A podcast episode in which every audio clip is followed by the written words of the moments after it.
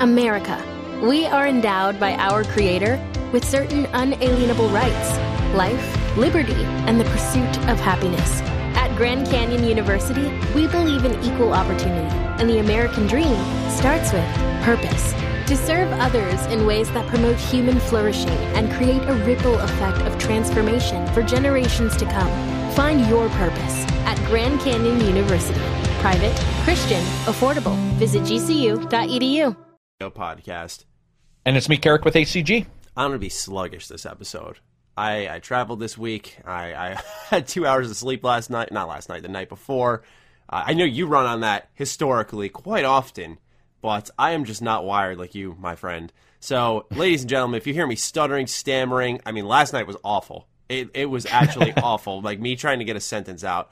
It was it was terrifying to listen to. I, I, I could not properly form a sentence. Anyway, uh, welcome everyone to episode 201 of the Ham Radio podcast. We are doing this live on Twitch. Once again, the experiment continues. Hello, Chromie, Kopi, War, Die, They Lied. I don't know if I said your name right, but anyway, uh, we have live viewers, and like last episode, we're going to interact with the chat as we go along with our new segments to bring in uh, different points of view along with Carrick and Eyes to make sure we cover all our bases. It was pretty successful last time. We had about 90 to 100 of you guys sitting with us. Uh, last time, granted, that was episode 200. It was a special, but still, it, it was awesome to see everyone with us because for me, it, it's two birds, one stone. I was telling you, Carrick, because uh, I usually stream after our podcast a game, and by that time, once I get you know this podcast up on the Patreon for early access yeah. and everything, it, it is it is like I think nine o'clock at night usually, and, and by that point, I stream till 11, 12, and I'm, I'm just tired at that point.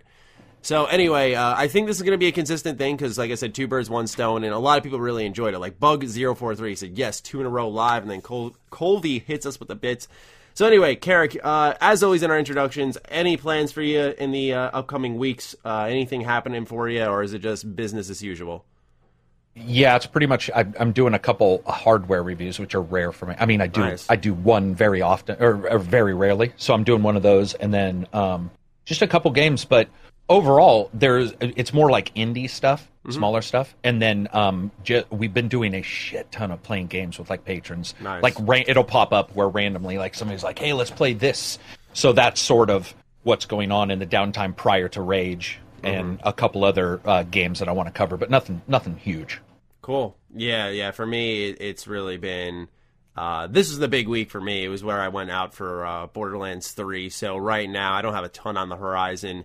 Uh, I'm hoping to get some type of access to Rage 2, but my emails for Bethesda are not being answered and have not for weeks now. So a little concerning. I'm wondering if I got booted off the list due to, to recent content, but uh, I digress. That that's kind of what's on the on the horizon for me. Um, that's May 14th, but other than that, no big projects uh, other than what I, I, teased at the end of last year. I'm, i still chip away at that constantly. But anyway, uh, without further ado, let's go ahead and oh my god, I was just looking at the preview of my uh, thing and it said the Echo Cast was disabled. I'm like, well, yeah, I'm not playing Borderlands, but I guess I never disabled it anyway. So uh, let's get into this. Starting off with our first story, which is Borderlands 3 microtransactions, and more importantly, was the Randy Pitchford response, uh, which uh, really lit the internet ablaze.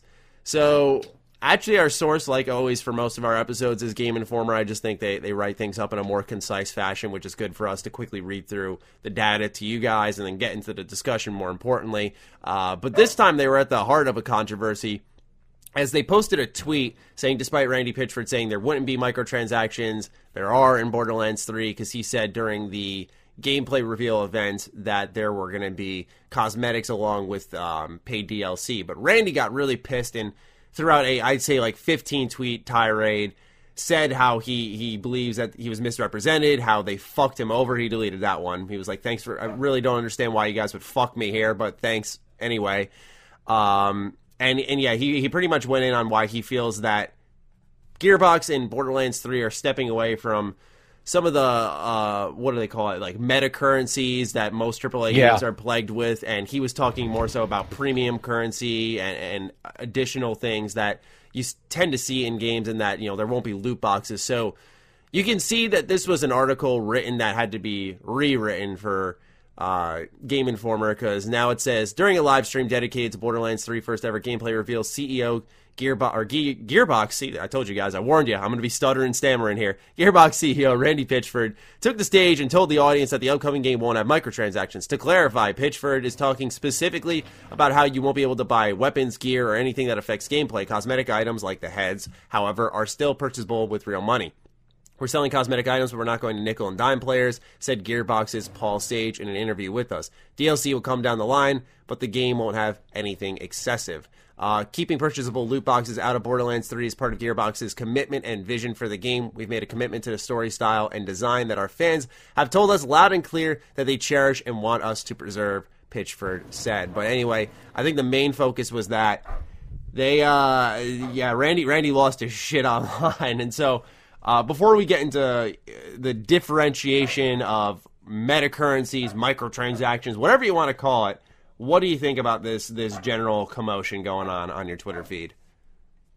I mean, he uh, the big CEOs I think need PR people because they like have passion about their game and they talk about it.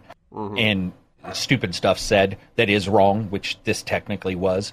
So what should have? Uh, there's no probably people are going to tell him no around him right? Mm-hmm. You hear it like yes men around movie stars where yes men will never say, don't say this. Yeah. There needs to be somebody. I think we've, I think it's been demonstrated by now that it's like somebody needs to be there and be like, whoa, whoa, whoa, whoa. What are we calling them then?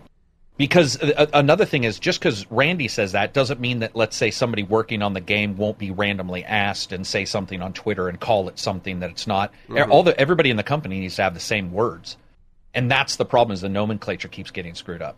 Yeah, they need to figure out. They need to go. Okay, this is we're calling these um whatever. Uh, uh somebody was joking in my podcast calling them tiny purchases, but they need like you need to identify what they're called. And and I do agree with what overall what he was saying because Borderlands in the past have had trans transactions of some kind.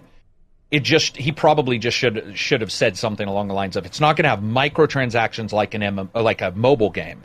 Yeah. But it is, but we're going to sell some skins or what have you, and then be done with it and move on. But when you put your foot in the sand and you say one specific thing and you cut it off, that's what causes the problem. Yeah. And that's exactly what we have. Exactly. And and I think if I've noticed one thing about Randy, uh, I never got to interact with him by the way during during my time in LA, but when I was watching him on stage, uh, they were presenting. We were the fourth and final session. That's the one I got put into. And uh, when they did the same gameplay reveal presentation that they've done multiple times before, Randy was still like jumping on stage like a child almost, excited about like some of the stuff that was happening on screen that was unscripted. Um, just the demoers doing cool stuff with the game that they had made. And uh, it, it, while Randy has his flaws, I found his passion a little bit refreshing to see in a CEO. You hope to see that in in more of them, despite once again his flaws and controversies aside. But um, yeah, when it came to this, that's one of those situations where he, he definitely needs to just clamp down. You know, he doesn't have to yeah. curse out Game Informer. But I also have to say, to an extent, and, and someone actually mentioned it in the chat. Uh, I'll get a name in a second. Uh, it was Norse Makoto. He said, like, I kind of side with Randy. And I, I wouldn't say I side with Randy, but more so I understand why he got frustrated. Because yeah. while the headline and the content of the article was accurate was fair and did not misrepresent what he said. I thought the tweet put out there on the platform where they have over a million reach was somewhat misrepresented. You know, yeah. and I think that obviously he was talking more so about the previous microtransaction DLC structure of Borderlands 2. Now, you can never be too sure in this AAA space, which is where I think it gets hairy because, you know, we, we've frequently seen these companies that we love so much go down these dark paths, and, and you, what you think is safe is no longer. Um, yeah, so, so I get sure. I get why people wanted that exact clarification, and uh, when it's slightly different, headlines change, um, and that's part of the reactionary media that that we have nowadays in our games industry. So I think it was multiple sources, but I personally overall understand why Randy got frustrated. Does that mean I, am okay with it or that he shouldn't have handled it better? No, but I'm just saying I think I think Randy uh, his his sensitivity is somewhat justified, but also I think he needs to tone it down a little bit because he gets so personally connected to the product. Something that is very hard to do when you're or hard not to do rather when you are creating it. It's almost inevitable. But uh, we often talk about egos being attached to games and and when like for example we trash someone's favorite game or say something more critical about it some people get offended even though it's just an opinion and it has nothing to do with that person whatsoever. And, and i think randy's sensitivity is increased because he's so protective of borderlands 3 like he most certainly wants it to succeed. You can see it written all over his face that a lot has been poured into this game and given its development time and the reveal and the and the hype and also some of the, the controversy around the the way that it was revealed at PAX, where it was very messy. I, I feel like maybe he just wanted this to go right, like no problems. And the second he saw a problem, like it just triggered him. Honestly, I think that's the thing. He, he just triggered. He he went off off the wall, and and um, as uh, Armitage said, it can be a a touchy subject for him. Although he was talking about it in a different way, but that's a good way of putting it. It was a touchy subject. Um, but I also think uh, armored muffin pointed this out because he said, "quote We don't have microtransactions." End quote. But then, quote We just have small micro purchasable transactions, cosmetic items, and and that's the thing is that I, I hate when CEOs or or anyone in the games industry tries to approach their audience as a bunch of dumbasses who who don't can't distinguish. Oh well, they didn't say microtransactions. They said small purchasable items. So therefore, they're not the same thing. It's like no, they're microtransactions, small things you buy. It's the same shit. So uh, rant over on that one, but um, that, that's kind of my general standpoint on it. Yeah, I, I think also um, there's a lot of companies that do do the microtransactions, and then you have Mortal Kombat with its issues where people were mad about that and got it wrong. Some got it right, some got it wrong, but there were some wrong bits. And I think that all the companies are looking. This is also an indicator that all the companies are looking at Twitter too. And so Ed Boon, Ed Boon was like, "No, blah blah blah. Despite his defense actually having a hole in it, in a way Randy's did too. He's like, no, I meant this. Well, it's like, you know what? If you're going to pour your love and attention into a game, pour your love and attention into a PR rep mm-hmm. whose job is to do that. That's the thing. These guys need to start stepping. It, it, it, would be the same with us. Like if you got big enough as a YouTuber, let's say, and you had a couple people working for you, or you you created a YouTube channel with like multiple channels underneath you. At some point, you would have to say, okay, guys, we need to all use the same language yeah. And and that usually is what I've worked with companies with PR reps. That's what the PR mm-hmm. rep does. Is they're like, okay, let me check.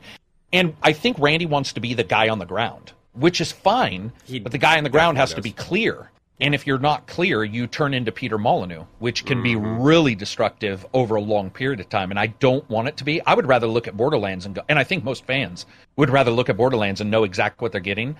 And right. so they're just like, oh, it's okay. If I, I see what you're saying, you're going to have these which a lot of people are like the other games of Adam. So mm-hmm. that's not that magically different. But instead, we get this bullshit. And ag- ag- agreed, sometimes I don't like the word clickbait because I think that, for example, myself, I'm smart enough that if I see you'll be shocked at number seven, I'm just like, no, I won't. Because I'm never going to watch your video. like I, I ignore those things, but I do feel that sometimes the the tweets are a little caustic on purpose. They do just want a reaction.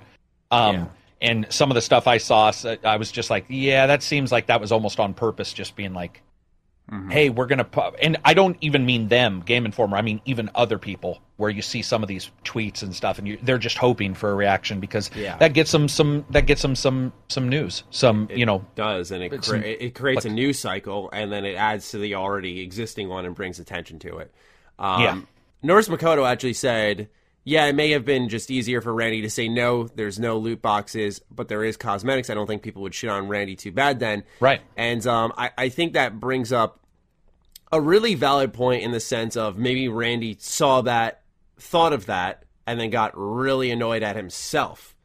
And oh, and we, for sure, yeah, and, you get annoyed at yourself, and Absolutely. then we see him take it out on someone else, and we've seen yeah. Randy get quite emotional before, even when just before Borderlands Three. You know, when, when things were just quiet, like when someone came at him on his Twitter, he'd always clap back pretty much. He just never walked away. It's the type of guy he is. And once yeah. again, not that it justifies it, but I, I think that uh, he was probably annoyed with himself. Like, fuck, why didn't I on the big stage? Like, now people are going to misrepresent our product. That's a ton of people walking away.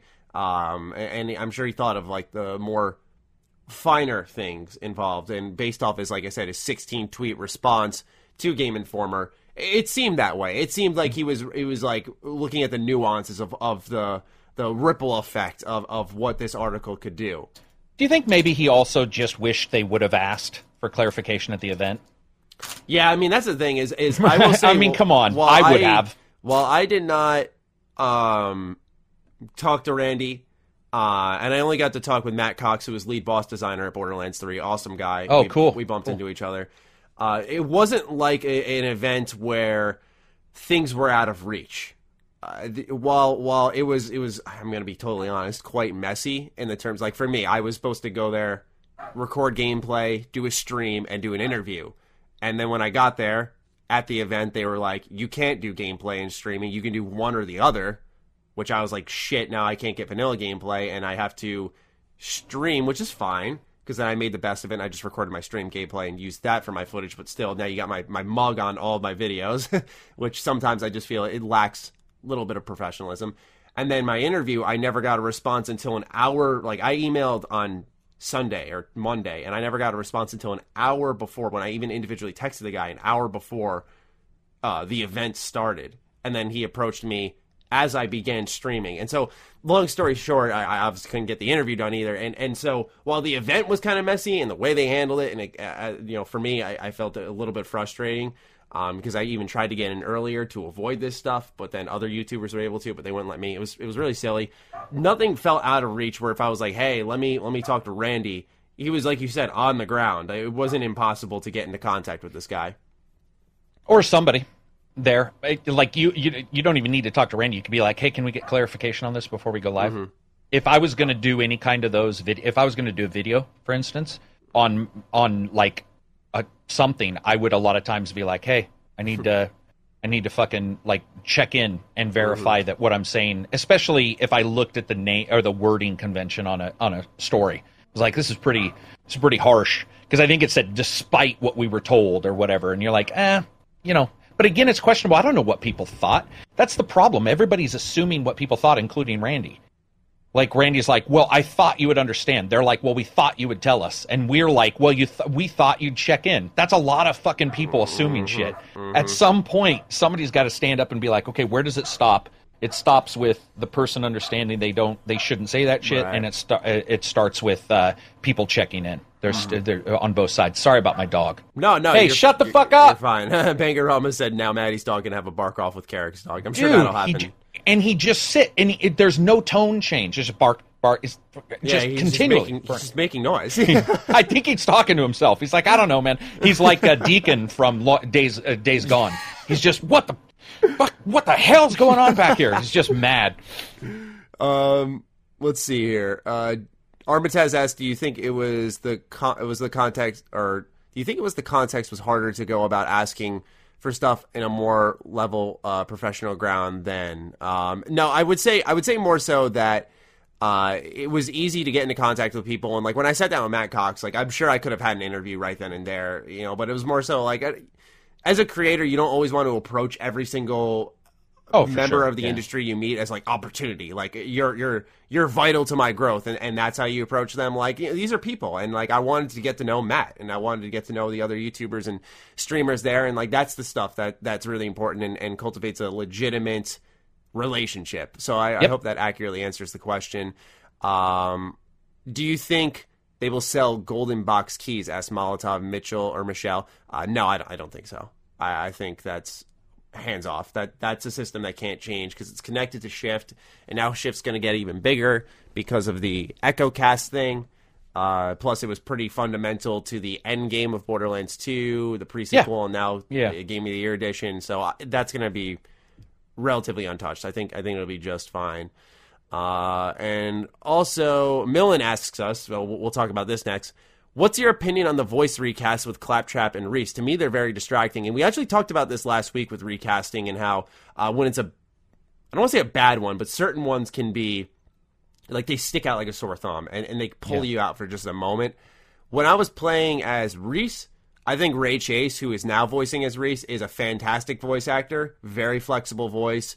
Um, has done JRPGs, Western RPGs, your your standard soldiers. He, he has a a very good voice where I thought he did a good enough job with that where uh, I was not distracted. Claptrap was the one I did notice. Um, so they actually replaced the original voice actor of Claptrap. Originally, he worked for free because he worked at Gearbox, but um, now they won't pay Claptrap because he asked for money.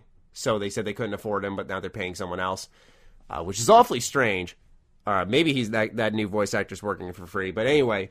Uh, the new Claptrap sounds good, but you can tell there's just a little something off with that. Uh, and and that was with, mind you, you couldn't really hear it in my stream when I was playing it, but it was really loud there, like loud music, tons of people talking, just commotion, and it was at times hard to focus.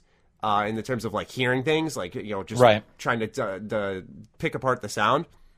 But um, even then, in that atmosphere, I noticed that there was something off with Claptrap's voice, um, ever so subtly. And so um, I think that will indicate when we get our hands on the full product. And I'm sitting here in this room; it's nice and quiet. That's um, it, it could it could present a bit of a distraction. So I don't know. Have you had a chance to hear some of the new voices? No, but I mean overall, like I, I had to live through, um, you know, North replacing the guy from Game of Thrones for Destiny. Remember that shit? There's mm. the, the, the wizards in space, whatever his name is, uh, Peter Dinklage, mm-hmm. who did a terrible voice. Um, so to me, it's noticeable, but I'll I'll move on quite quickly from that. I'm also accustomed to movies where act, entire actors are replaced for various reasons, and we don't know the timing. That's another thing. Did the time? Did they already say, "Hey, we're going to use our claptrap"? Then somebody's like, "Well, I," or the original voice actor's like, "I'd like to do it," and they looked at the price and they're like, mm-hmm. "No." I mean, there's like uh, you have no clue. I, I, we all want it because we're fans, but we have absolutely no clue what the all yeah. the contract decisions are, how long it's going to be. Also, remember they have to. Um, I've said this in reviews and I've talked about it in a couple side videos. Voice acting is insanely expensive. People don't realize that. Insanely expensive. Insanely yeah. expensive. And um, because you're not just using a voice actor, you're also hiring studio heads and all this stuff audio designers. So Directors, yeah. we have no clue what's what's actually happened. They said, "Hey, you know, we're not going to go this route." Also, the fact is is that a lot of people this will be their first Borderlands, so mm-hmm. they won't have an example of the past. Uh, what is it, Claptrap? That's also okay. I think also it's been a while, so some of us are going to notice, some aren't. It sucks because we all want the same voice actor, but in the end, that will not change my opinion yeah. of the game. If he's a good voice actor, like you said, the one guy replaced somebody. If that guy's a good voice actor, I'll say he's better than the last one. If I remember the last one, I'll just be like, he's really good. Mm-hmm. That's just the way it is. And it, it, sucks, but sometimes the replacement will be good. It so- sounds off to you. I don't know what it'll sound like to me. Um, but I get why people are disappointed. We always, I mean, every movie I've ever seen where a sequel comes out and they replace the main guy or whatever, and you're like, ah. Uh, mm-hmm. But I move on pretty quick. I always have a tendency to move on because it's just business.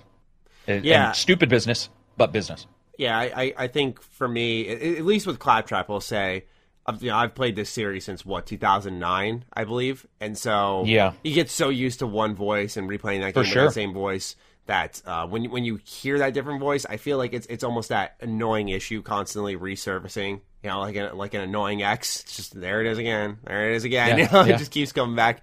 Uh, and, and so, yeah, I feel like that is something that could happen to a lot of people where uh, it won't like critically affect the game, but there might be like a funny line that is well written and it's everything yep. you wanted to hear at that moment. The execution was on point, like everything was directed positively, but yet that voice just didn't nail it quite as well as you know the original.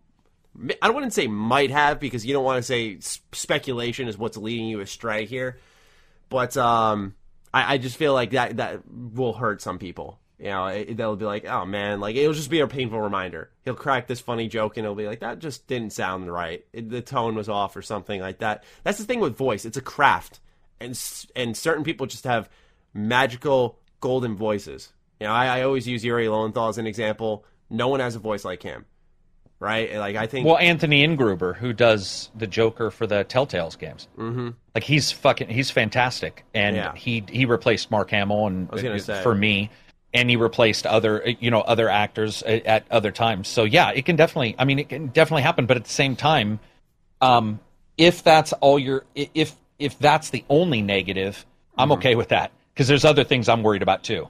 If that's the only negative is that Claptrap's a different voice actor and maybe I don't like it, that'll be fine because there'll be uh, there's a thousand other things I'm going to be worried about, and which I'm going to talk to you about, by the way, because right. I retweeted your video and pretended it was mine. Did you see that?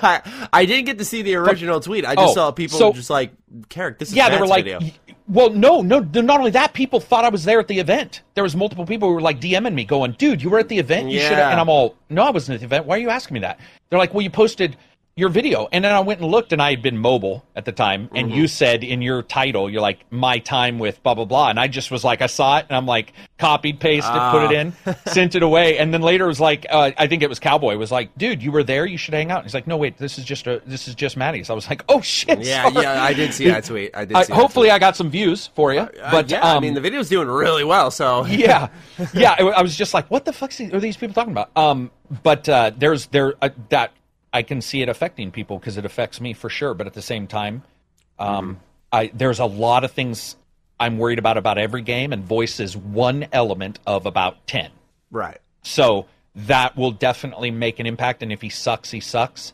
And I'll certainly point it out. But there's other things I'm also just as vitally worried about from performance to gun sounds to fucking music to, mm-hmm. you know, to all this other stuff that is also very important to me right. as, as a gamer. So We'll see. It sucks. Overall, what it I sucks. played was was really good, and and I was head over heels. Can I, when can I ask you questions about your video? Oh, dude, you can do it right now. This is our Borderlands right. 3 section. All right. So, so hit me. Okay, so yeah. here here we go. Here we go. Dude, I don't know if I'm completely insane. There was no recoil in almost anybody's videos in those guns. Was there a skill that removed the recoil? I no. counted pixels. Oh fuck. Nope. What is going on? Is that always been that way? Um, because the SMG was a laser gun in the in yes, the tr- game. They're just like about. yeah. gak. There was no recoil on that. I I noticed it on a pistol, but also after okay. playing Borderlands One. Okay. I felt like what would happen is the recoil would almost look like someone was jump cutting a picture in Sony Vegas around, so it just the gun yes. was moving. It didn't feel like natural recoil. It was just like okay. it's over here, left, right. It was just repositioning itself.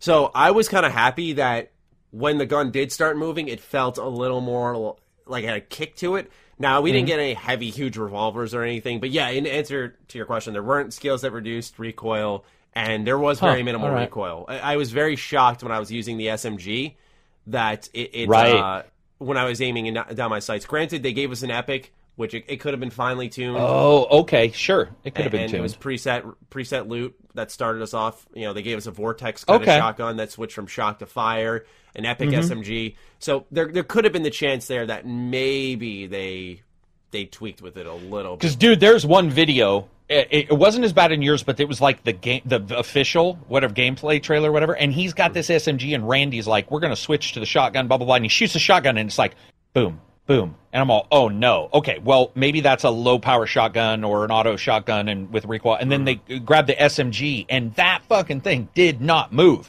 Like it was just a laser gun. And to me, SMG is about holding chaos in your hands. It's about absolute anarchy. I mean, that's a little short gun throwing out a ton of lead. Mm. Shit, crazy shit's going on. So to me, I want it to be a little a, a, little hard to, you know, it's like a bucking bronco, man. You got this, and you're trying to get yeah. that SMG. That's what it's about, right? Is trying to get that thing beat it in on somebody. So that was the only thing I saw in the entire any of the trailers. There was nothing else that bothered me. I saw your, I read your, or, or listened to your thing about the AI, mm-hmm. and I mm-hmm. get that, and I get your point where you were like, listen, it, I would like to see it work better, but AI wasn't their strong point originally, which is my major mm-hmm. complaint about the prior ones. So I, I, I'm shelving that. That was the only problem I saw was the recoil. Um, but my question is, was the audio? So a lot of times they'll fool you with audio to make you think there's recoil, or they'll fool you with recoil to make you think there's audio. It depends on where it is. Gonna just bring that I, up. It was loud, I know that, but did you actually? Were you like, okay, the guns sound like there's recoil, like, like are multi, you know, threaded? Were these beefy sounds on the guns? Yeah, I was it, I, I don't think you had a chance to watch the stream, but I was fucking creaming. no, didn't get to watch the stream. Time. Like I was the, okay. every gun I shot, I was like, "This." I think you'll have a field day with it. It sounds spectacular. I like okay. it, the, the the gun sounds are so good that I said during my stream, I think even if you know nothing about audio, you'll hear this and go, "This is really good audio." It, it sounded fantastic, and one, even when I listened back, it didn't sound as good. But when you had when I had those Astro headphones on and everything, like it, it had just oof, it sounded so fucking good. There was there was echo to it, but there was a real kick. There was a crunch. It depended on what gun you were using. I, I also described in my, my video that elements had certain sounds. So while it's useful to be able to identify when you're shooting fire versus uh, shock, very much looking so. at the the HUD at the bottom right with what mode you're on, you just know by the sound. It was Yeah. also useful for your enemies when they were shooting an element at you. You were you were able to be like, oh fuck, that's nuclear. You know that has a that has like a buzzing or a fuzzing sound to it. I got to get Okay. out of here because so that's where the sound design really stuck out to me. But yeah, it- the recoil is something that ties into what was one of my overall complaints, which was it was a little easy. Um, I went down only when I was hoarded by enemies. Uh, Interesting. Which was where I was fighting boss characters with lots of health, but also like five other grunts next to him. Which, by the way, I shouldn't I should mention now. It doesn't mean they were spongy. It just meant that there was a lot of things shooting at me at once, and there was no way to defend myself. Um, Yeah, right, And, right, and, and so when you combine that with no recoil and the AI sometimes breaking, uh, that was an aspect that needed work. Uh, where Borderlands, I don't think is, is a game defined as one that needs to be overly challenging. I'd say, but um, I think this is a a place that they can take it a step forward. Uh, it was it was far too easy. when you were you were messing around there was like video of the guns you know become walking around and shooting and all that shit um can you talk about is there skills I can talk and about anything. Yeah. okay so with the skills thing did you feel like they were so remember we've talked about this remember spider-man you got the different suits and there's a, sort of an eclectic feel to each suit's power and then you can later on grab the powers and move them around for some suits or add them um, were you like all right if Carrick and i played that let's say four of us played if four of us played this game do you feel let's say four of us played this game this is going to be really definitive but let's say four of us played this game and we all chose shotguns. I know that sounds crazy. Is there enough skills though that there would be some differentiation between you and me and two other people? Was there were those the type of skills or were they like plus five to accuracy Oh, so you're saying, let's say you were playing as Zane, I'm playing as Amara, and we're using the same gun based off. but we're using the same exactly Is the gun exactly are the skills a good differentiation between Okay, so other? I only played as Amara, but when I Okay. looked at her trees, I I personally believe so. I don't want to say definitively, um, No, that's just because right. I haven't That's all right. experienced it all and seen it all. But I will say that, for example, I was investing in a tree that had a thing called Rush, which was a stackable thing. So as you do X amount of damage or whatever, or kill X amount of enemies, you get a stack that increases movement speed, reload speed, and then I had a separate one that increased reload speed, which was percentage based, like 5, 10, 15. But that combined with an SMG, which gives you the best mobility in the game, now Okay. you're moving around like a madman as Amara, and you're reloading faster than anyone else. So that SMG will play different than Zane, who, given his nature, maybe he has something that increases crit damage, where he could pick, uh, let's say, an SMG class style gun, like where, where it has a, a slower reload speed but more damage, and now he can benefit from that crit damage more than say Amara. So um, I think guns play differently based off who you're playing as. In answer to your Okay. question, it's felt that way. Like I, I, I felt personally that when I got an epic sniper, which you'd shoot a, uh, a shocking orb and then you'd shoot a, a bolt into it and it would blow up. Oh, just like Unreal. Yeah. 1999, Yeah, really? really cool. okay, awesome. It's my favorite style of weapon. I love that. and That's uh, so cool. It was a little hard to do because you'd have to pick the orb, shoot it, and then Right, press down, and then switch, switch. fire mode, and then shoot again. And, and you'd have to time it right. And since it's a sniper, you're zooming into a scope, so it's sometimes your depth is a little off. But Sure, um, sure. anyway, I felt like that gun didn't have as much kick as a sniper than maybe a, a, a hunter build would have had, or an assassin build rather would have had with its bonus crit damage. So um, that's one thing to keep in mind. Borderlands has histor- historically been pretty good at matching guns with your character builds, but it's usually it felt like historically each time uh, each class was good with a very specific weapon. Like the sirens always matched with the SMGs and shotguns, like always.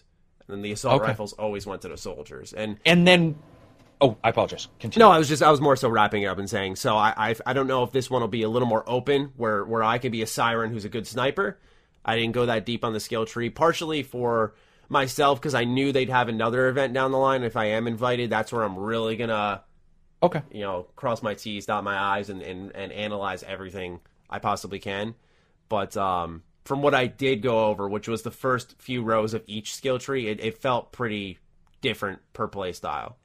And then, um, sound wise, when you were firing like an SMG, a lot of games will adjust the tone when you get down to like your last five rounds with the last one going tink. So you'll hear like a bang, bang, bang, bang, bang, bang, bang, bang, bang, and it, it, it adjusts the sound to indicate to the player that they're coming to the end of their clip. Did you notice anything? And that's a weird thing. It's just I like it. Oh yeah. Uh, did you did you happen to pick up on any? Was there any tonal changes to that? Like, or, yes. or, or, was it more uh, like, oh, I'm just out of bullets? Specifically in my assault rifle, because there was one I had that was uh, dis- distinctly designed around an M1 Garand, and it was really cool to see that in Borderlands. Yeah, this this almost yeah. World War II styled weapon in a, a futuristic setting game set game. Um, right. And, and so, yeah, as I started, it was a, a semi auto 14 bullet clip. And as you started to get around the, the five or four range, you hear it go from like to like, okay, was, awesome. There was like a drop awesome. off. And then on the last bullet, if you, if you didn't reload before that, but you hit the last bullet, it would do that like ding, and like you'd yeah. you'd pop out the clip and, and slap another one. Okay, it, it, was uh it was really really good. Like I said, there was a lot of data being transmitted through the sound that I think will go off under a lot of people's radars rather. Uh, but it was it was super helpful. It was super super helpful, and it was all gotcha. natural and guns sounded differently, felt differently. It, it was really really well done sound. Very cool. Yeah. That all sounds good to me. Yeah, I think you're like I said. I think you're gonna have a really good time with the. Well, audio. I've talked to the sound designer on Twitter a lot, mm-hmm. and um, you know, he's. I, I, think you follow him too. He's shown like where he's out shooting guns at the yeah. range, and they're recording. That's and, um, such a cool job. yeah, right. Like, hey, dude, what Let's are you going to do? I'm going to shoot a thousand rounds, right? Um, but the idea that uh, because people just don't realize, even subconsciously, somebody may not realize that's informing the gamer of the end of their clip. And a lot of guns will maybe somewhat adjust it, but I like it when it's pretty noticeable, so like a new person can you, you may not even pick up on it, but your brain is counting bullets. Mm-hmm. I've been holding down the auto gun auto for three seconds, and you're like, I got to be coming near the end, and then you get that. And I love that when it climbs up, and you're all, okay, I'm definitely getting near the end, and then you can switch out early if you want, or if you're good, you can time that exact switch. So it sounds, uh, from what I've seen of that guy and uh, the discussions I've had with him on Twitter, I apologize, I can't remember his damn name. I just talked to him yesterday, but anyway, um, it sounds like that is at the very least one of the major aspects, which to me a gun-based game needs. Mm-hmm. So that's why I was asking because it's a gun-based game. So if that kind of stuff isn't taken care of, then that's going to be one of the problems I would have. Is game based around guns isn't you know, yeah. taking these things into account. And so. it's amazing how they design the audio in this game. Because, for example, I thought probably the best audio this year so far that I've experienced is Mortal Kombat 11. The way they capture imagination and bring it into reality through that sound, the crunching of bones, the, the smushing of heads, it, it sounds almost in a cartoon fashion as you would expect. Whereas yeah. in, in Borderlands 3, it feels like they borrow from reality and put it into their universe Okay. When I when I used that M1 Garand, I was like, oh shit, you know, this is. I know what gun this is. It, it, it would be based off in real life, but it looks, feels, and plays completely differently.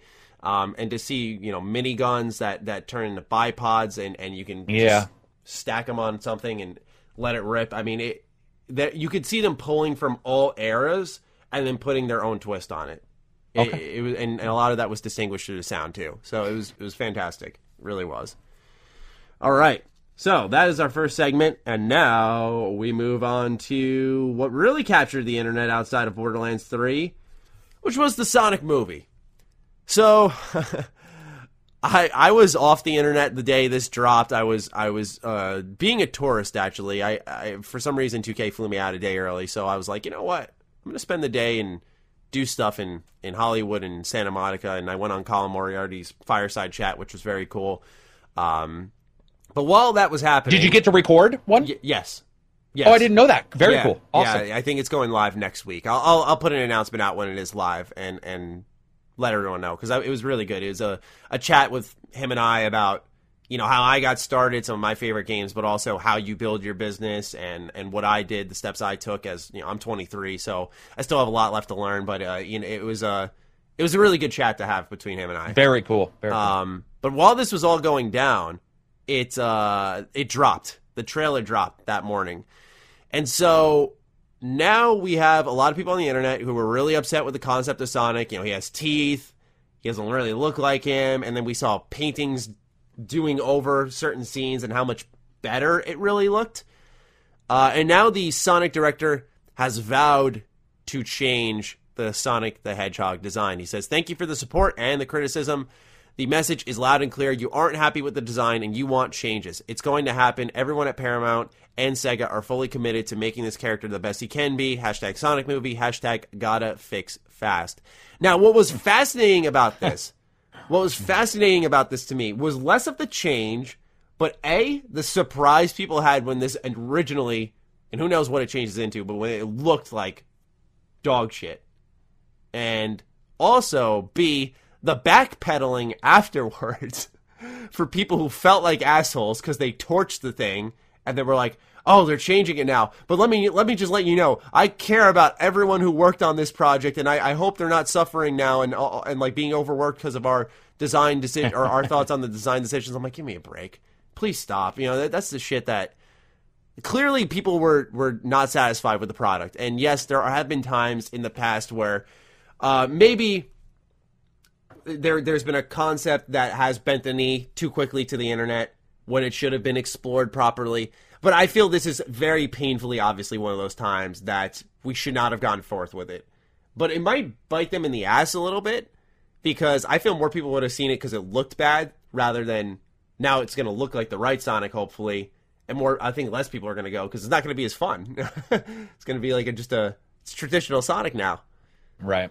So you know, before I, I guess I continue onwards about the the backpedaling and, and suddenly people giving a shit about what, what they write out there, and I was one who flamed the movie. I was like, why are we shocked? This looks bad. Um, what what do you think about the the, the movie, the changes, and uh, people's responses to said changes now happening? It looked like a fucking nightmare. it it looked horrendous. And the fact that they didn't have a bunch of people in a room where some jackass who maybe was just a fucking uh, paper boy was like, dude, Sonic looks like shit. I, mm-hmm. I'm blown away that a bunch of people got together. No one was cognizant enough to look at that and say, dude, seriously, you just painted everybody's nightmares. Thank you for making it look live. Mm, yeah. Like it looked fucked up. It looked like Chewbacca in the Christmas special with his kids and the kids smile and they have real human teeth. Like it was a bad fucking idea. It makes Teenage Mutant Ninja Turtles made by Michael Bay look good, which that requires Impossible. a level of fucking talent that is Impossible. beyond me. Yeah. Um. So I, I, get, but at the same time, I do understand where people are like, ah, should we change Cory Balrog? I, am pronouncing his last yeah. name wrong, I'm sure, but he said, wait, I'm not 100 percent sure. Now this is remember. This has been a discussion around all skins the color of people's skins in various games, mm-hmm. uh, the design of people's skins, buxom or not. This is not a first time discussion. However, when you look at Sonic, he looked fucking terrifying.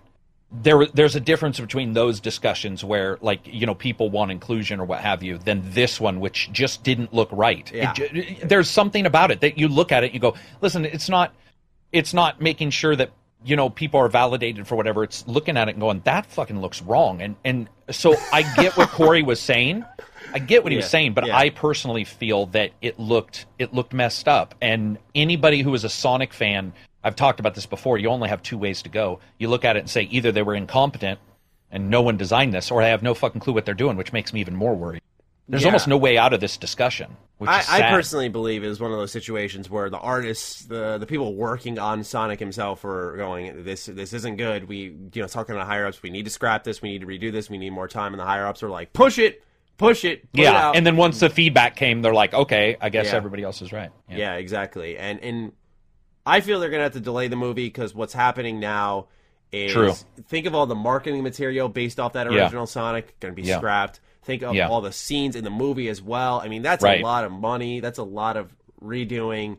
Um, and I feel like if they rush it out this year and try to redo parts of the movie with Sonic in it, which is the whole fucking movie, I, I like. Oh my god, I, I shiver at the thought of what happens when people get like their hands on the Blu-rays and they actually get to watch frame by frame certain shit happen.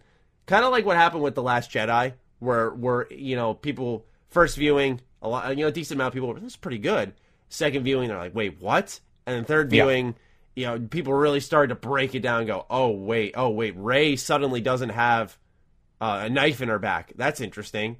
Stuff like that, I feel, is going to happen with this movie. And I'm a little bit terrified for them more now than before, where I was like, all right, it's going to be a bad movie. It's going to happen. Who gives a shit? But now. Uh, I also think, though, Maddie, that they probably are like, we'll eat that because they'd rather have success and be able to make a series out of it.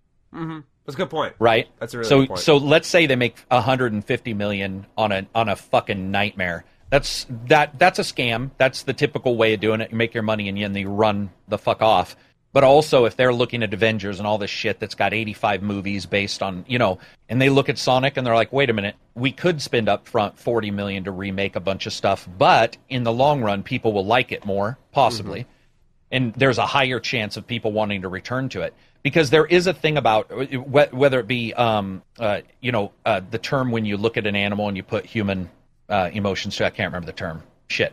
But there, there's the idea of looking at something. You see this like half human, half Sonic versus something that let's say a little bit more cartoony. Humans have a tendency, whether it be like it's not uncanny valley, but that's the word I'm going to use. Um, but you look at it, something you, you see it, and you're all, this looks a little human, but not. It looked like Isle of Doctor fucking Moreau to me. it looked like a, it looked like some kind of uh, weird amalgamation that that actually made me a little disturbed. So I think there would have been more problems with that than them fixing it. I just love the idea that you were like genuinely disturbed by. No, no, no. I was. I w- no, dude. When I saw it, I actually was in voice chat and people posted it, and I'm like, "That is haunting. What the fuck is that?" And somebody's like, "That's the official." And then I I argued with everybody. I'm like, "No, that's it's impossible. That's the official. That's a deviant art." And they're like, "No, that's what it actually looks like." And then I had to go online. I had seen Jim Carrey. He looks fine, by the way. I want to yeah, make sure it's Doctor Robotnik or whatever. I, uh, Eggman. I think it's that's fine. Um, but I didn't believe him. I flatly was having a huge argument in voice chat, yeah. going like, "There's fucking no way he looks. He looks like a nightmare, man." And mm-hmm. I was wrong, and so and I'm I'm I'm open to that. But yeah, I was quite disturbed by it. I just I'm not a big fan of um the half human, half animal thing. It, it gives me the creeps. You know, it's like everybody has a phobia my phobia is like Isle of Dr. Moreau, humans and animals mixing kind of thing. Uh, yeah, yeah. And that's what it looked like with his little baby fucking. It looks like, as one of my friends said, it looks like a seven year old transformed halfway into a fucking hedgehog who's on LSD. Yeah, that's like, the thing is, is Sonic is such an up and down thing because there'll be games like I'll say uh, Mania is one that a lot of people really liked. I really enjoyed Generations. You'll see, for example, they did a short on Christmas Day. It was a cartoon, and it was kind of adorable, and it was heartwarming. And you see, like, at times they just get Sonic, but then they do shit like this, and almost, you know, the Twitter account with its edgy humor. And, and now this nightmare fuel concept of Sonic. Like I thought they were just banking on all right, Sonic's a meme now. Let's just fuck it up. That's literally, I'm not even kidding. That's why when I did see the trailer, the first thing I wrote was, my question is why? But not why about the trailer. Why are we surprised this is the route they took? Have we seen the shit they put out? And Sonic Forces, like, just. Here's why. Ugh. Though I agree with you, but I think that people see. I brought this up earlier. I think it's because people see things like Spider Verse, Into the Spider Verse do such a good job, but still look different mm-hmm. that that there is room for success. And so they so I get what you mean by why are we surprised, but I think one of the reasons is because we do see successes elsewhere. Not with Teenage Mutant Ninja Turtles and not as easily with CGI where something's mixing between the 2 mm-hmm. But I think we're getting accustomed to seeing success. And so when you do see such a blatant visual failure of uh, not only that, but dude, okay, I'll imagine this, Maddie. Let's replace Sonic. Imagine Mario looking like that. Huge nose, fucking yeah, rotund fat. You'd be mortified. Yeah. You'd fucking run from the screen. Children would cry. Nobody'd mm-hmm. want to eat during the movie.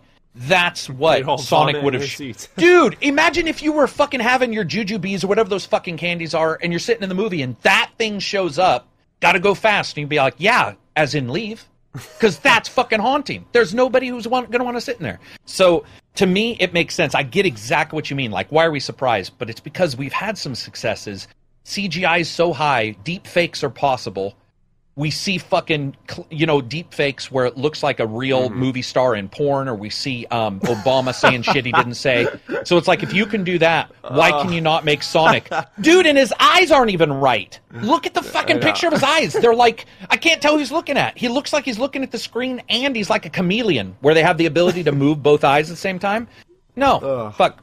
By the way never take me to a movie because of this kind of shit. This is the kind of shit I think when I'm sitting there. I'm like, what the fuck is happening? Just too much right idle time in our hands. You know, our, our too much, way dancing. too much idle time. Yeah, yeah, yeah way too much, way too much idle time. Because my, my girlfriend tells me all the time, she's like, I have to watch movies with you. I'm like, why? She's like, because you just don't focus during them. I'm like, what the fuck do you mean? And and like as I do that, I proceed to go on Twitter. I'm like, yeah, because we were watching World War Z, and I was like, uh, whatever. Um, But I guess yeah, sometimes I just I suck at watching movies. I did really well this week though. I watched three different movies. Bumblebee, I watched Holmes and Watson, which fucking sucked. That Wait. was such Oh, a, that one. anti funny Yes. movie. Anti funny movie. And Yeah.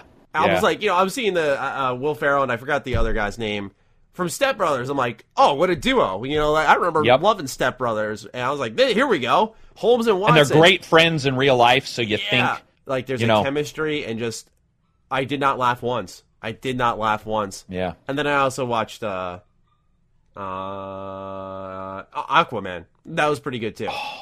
pretty Aqu- good. Aquaman was Pretty pretty good. good. Pretty good. Pretty good. Only pretty good? I thought I, thought the character was I thought the character development in the beginning was rushed. I think it was like out of course Ah, being awful. DC movie, and then Yeah, like they right. they clearly repurposed him. I was like, okay, slow down, and Yeah. uh, and they took their time with it, and like you could feel that transition happen. Like 30 minutes in, it settled in. It was like, oh yeah, now Yeah. this is pretty good. Um, You know anyway, the best part of Aquaman, bro, is What? when that guy shows up and he's like, "Hey man, are you fish boy?" And Yeah. he fucking gets up and it, it shows him like looking solid during the first three selfies, and then it degenerates to them drunk Yeah. and in arm wrestling matches. Yeah. And I was like, that's when I was all, I think they get it. Like I, I actually think they understand. Best DC movie, by the way. But that's all. That's because I mean that's like comparing terrible shits to a fucking fine meal. Like the other movies have sucked. So I I think it was the best DC movie. But I, I get what you mean. I get what you mean. Uh, I was looking at the chat. A lot of people were talking about Detective Pikachu as Yeah, like a video game movie breakthrough. Oh, you think you didn't think that looked cool? I thought the Pokemon looked solid. There were some of them that like like I, I think Pokemon gets a bit of a free pass, and I'm not saying I give it that. But for No, I example, get I, thought I thought Jigglypuff looked fucking, as you would say, disturbing. Like I I I vomited in my mouth slightly when I saw They it. They also teased it though. Yeah. I don't know if you've seen the trailer. They actually joke about what he looks like. It's like Ted, if you've seen Ted with uh, Mark Wahlberg. They tease what he looks like, and that worked. Sonic never appeared to look like they were going to tease what he looked like. It looks like they were going to take it Mm. just deadly serious. in that in that one uh, marketing post that that leaked. But yeah, man, like some Pokemon in that movie, as Azimoto said, look good and some look horrible. And and everyone's like memeing Jigglypuff in a funny way, a good way, like a positive thing. Oh, look at the Jigglypuff's little curl on her on her head, and I'm like, stop! Like this thing looks fucking insane. Like this does Yeah. not look good. But because it's Pokemon and it's Nintendo, it gets a free pass. It looks It's like a subreddit for nightmares. Yeah. like that's that's the problem. Is uh, some of them look good, by the way, but I think that they did a very good. Yeah. I think that trailer they joked for a brief second about him being like looking at it, going like, "What the fuck?" And to me, I'm Mm-hmm. like, once you do that, you sort of have a free pass. If, as somebody just said, if you're self aware, and Mm-hmm. and that is the difference. Is that Sonic is is was stunningly not so. Yeah. But um, yeah, it, it's looking like a a really good movie. Uh, we got some bits coming in. Uh, where's Lone? Where's and Noah? Lone and yeah. Noah? You're just brand new to this. Yeah, you might. You might. yeah, he said, "Where's Lone and Noah? Can't do ham radio live without them." Uh, yeah, he might be in reference to the one time we did do this live. Oh, the one time you and I. Yeah, we uh we did that together, and and it was a train wreck. A quick story time is that. I, I told Carrick when we were first going live, I was like, I'm kind of nervous because the, the chat was so distracting to Lone and Noah. Not that we can't read the chat, but like they were just sitting there staring at it. And, and like, let's say I was doing it right now. He'd be like, Oh, and Bearded Panda says no side hook is, is Nightmare Fuel. Oh, Mike Mike Fury says Oh, laugh my yeah, I ass off. Super You nit like. Yeah, yeah, like Lone and Yeah. Were just reading everything. I'm like, guys, th- topics, topics. And then we started talking about Have some politics. I have was some like, have some CBD gummies or something Yeah, prior to it. yeah. Be like, oh, so anyway, yeah. You, sometimes sometimes chat can get a little uh, a, a little uh, uh, intrusive. I know. if you, if you pay too much attention. I know, but uh, they're great guys. But uh, that that live thing was just oh god. If someone could find that episode, that'd be great. Because you'll hear me, like I said, at one point, Lone and Noah start going into politics, and I'm like trying to just keep us on like, where course. are we, guys? I'm like, guys, Where guys, no, we?" not not there, not there. Don't go there, please. Uh, but anyway, if someone wants to find that episode, maybe it was episode 100. I don't know, but uh, any no, 100 was when Lone and Noah came back together. I don't know what episode it was, but if uh, that that's our community challenge. Anyway, we're gonna move on to our next topic. This one is Kingdom Hearts DLC, completely different from the Sonic movie. So, Kingdom Hearts got its DLC announcement at a, uh, I believe, let's see here. I think it was a community orchestra styled event. Um, yes, Kingdom Hearts Orchestra World of Tres performance in Tokyo. New DLC was announced for Kingdom Hearts 3.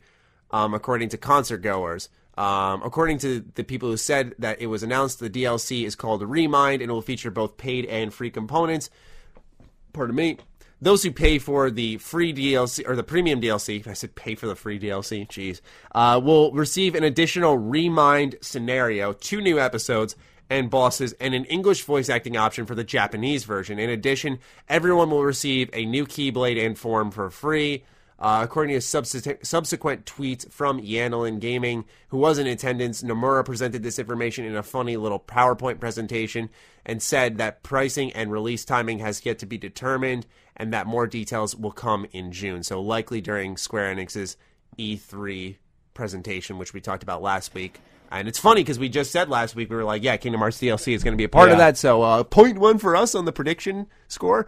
But uh, anyway, so an additional remind scenario, two new episodes. So they're, they're and a, a, boss that apparently is excruciatingly hard. They described it as. Um, so I'm guessing that they're probably going to add Sephiroth back as the really hard boss. I'd be shocked if not, because Lingering Will is no longer a thing from Kingdom Hearts 2. I don't know what the remind scenario would be. I, am a good I'm good friends with uh, the Gamers Joint, Cynical, who covers like Kingdom Hearts exclusively, and I saw him tweeting about how it, it might be something with Ventus and Roxas, or I think something along those lines. Uh, two new episodes. Uh, they might take the route of Final Fantasy 15, where it kind of continued the story afterwards, where like individual characters are filled in blanks. And without spoiling anything, I, I think by the end of the story, they have two characters they can do episodes on. Um, I, like I said, I don't want to go more into that, but for you, uh, what do you think about the DLC? Anything catch your attention? Completely uninterested? What would you? Yeah, you sound like see? you're fucking casting a spell in Harry Potter when you're mm-hmm. talking. You're like raucous and fierous and crotchous. I have no clue half of the fucking dudes you're talking about. You're like you're just throwing. yeah, I, I realized like, oh, as I was looking at you, you're like, what cro- the fuck? Yeah, you're like Crochimus Maximus is returning with his fucking firebrand, and I'm like, dude, I have no goddamn clue what he's talking about. Um, I don't know if I'll ever get a chance to return to that game, unfortunately. Like just unless some I don't know something weird happens where I decide to do a video on it or or uh-huh. art art styles. So to me, it's cool that people get it, but I will probably never inter. I, I don't think I'll ever interact with. It, unfortunately, I thought it was I thought it was really small for what was is still the number one selling game of the year. oh, you think the DLC package is small? I mean, they said a scenario, which I don't know how big that would be, but two episodes, which if we're going off Final Fantasy 15, which did episodic style DLC, like they call it episode Noctis, for example, that's usually like three hours. So you got two of those, right? But Final got... Fantasy needed it because remember their story didn't make sense yeah. when it first shipped. Yeah, sure did. Versus this one, you know what I mean? Oh, we can't say Kingdom Hearts makes sense though. That's uh Oof. Oh, that's true. That's true. Kingdom Hearts makes sense if you can time travel and you fucking can play half the game at the starting, then jump in the middle, and then finish at the end. Yeah, that right? is true. You're no, you're right. I didn't so, think about that. I, I mean, someone just said uh, Day the lead said uh, episode Goofy. Yeah, fuck it, why not? Uh, Sephiroth three. Yeah, we'll go with that too. Uh, they could go crazy with it, but uh, I feel like they're just gonna hopefully fill in blanks and not try to add more. But um, yeah, Kingdom Hearts DLC is coming. They just released their critical mode update, so if you want to play the game on a legitimately hard difficulty, unlike the base game, which was stupendously easy. Easy. Holy shit! Do you think that, that was a to a do you, baby? Do you do you think that was a?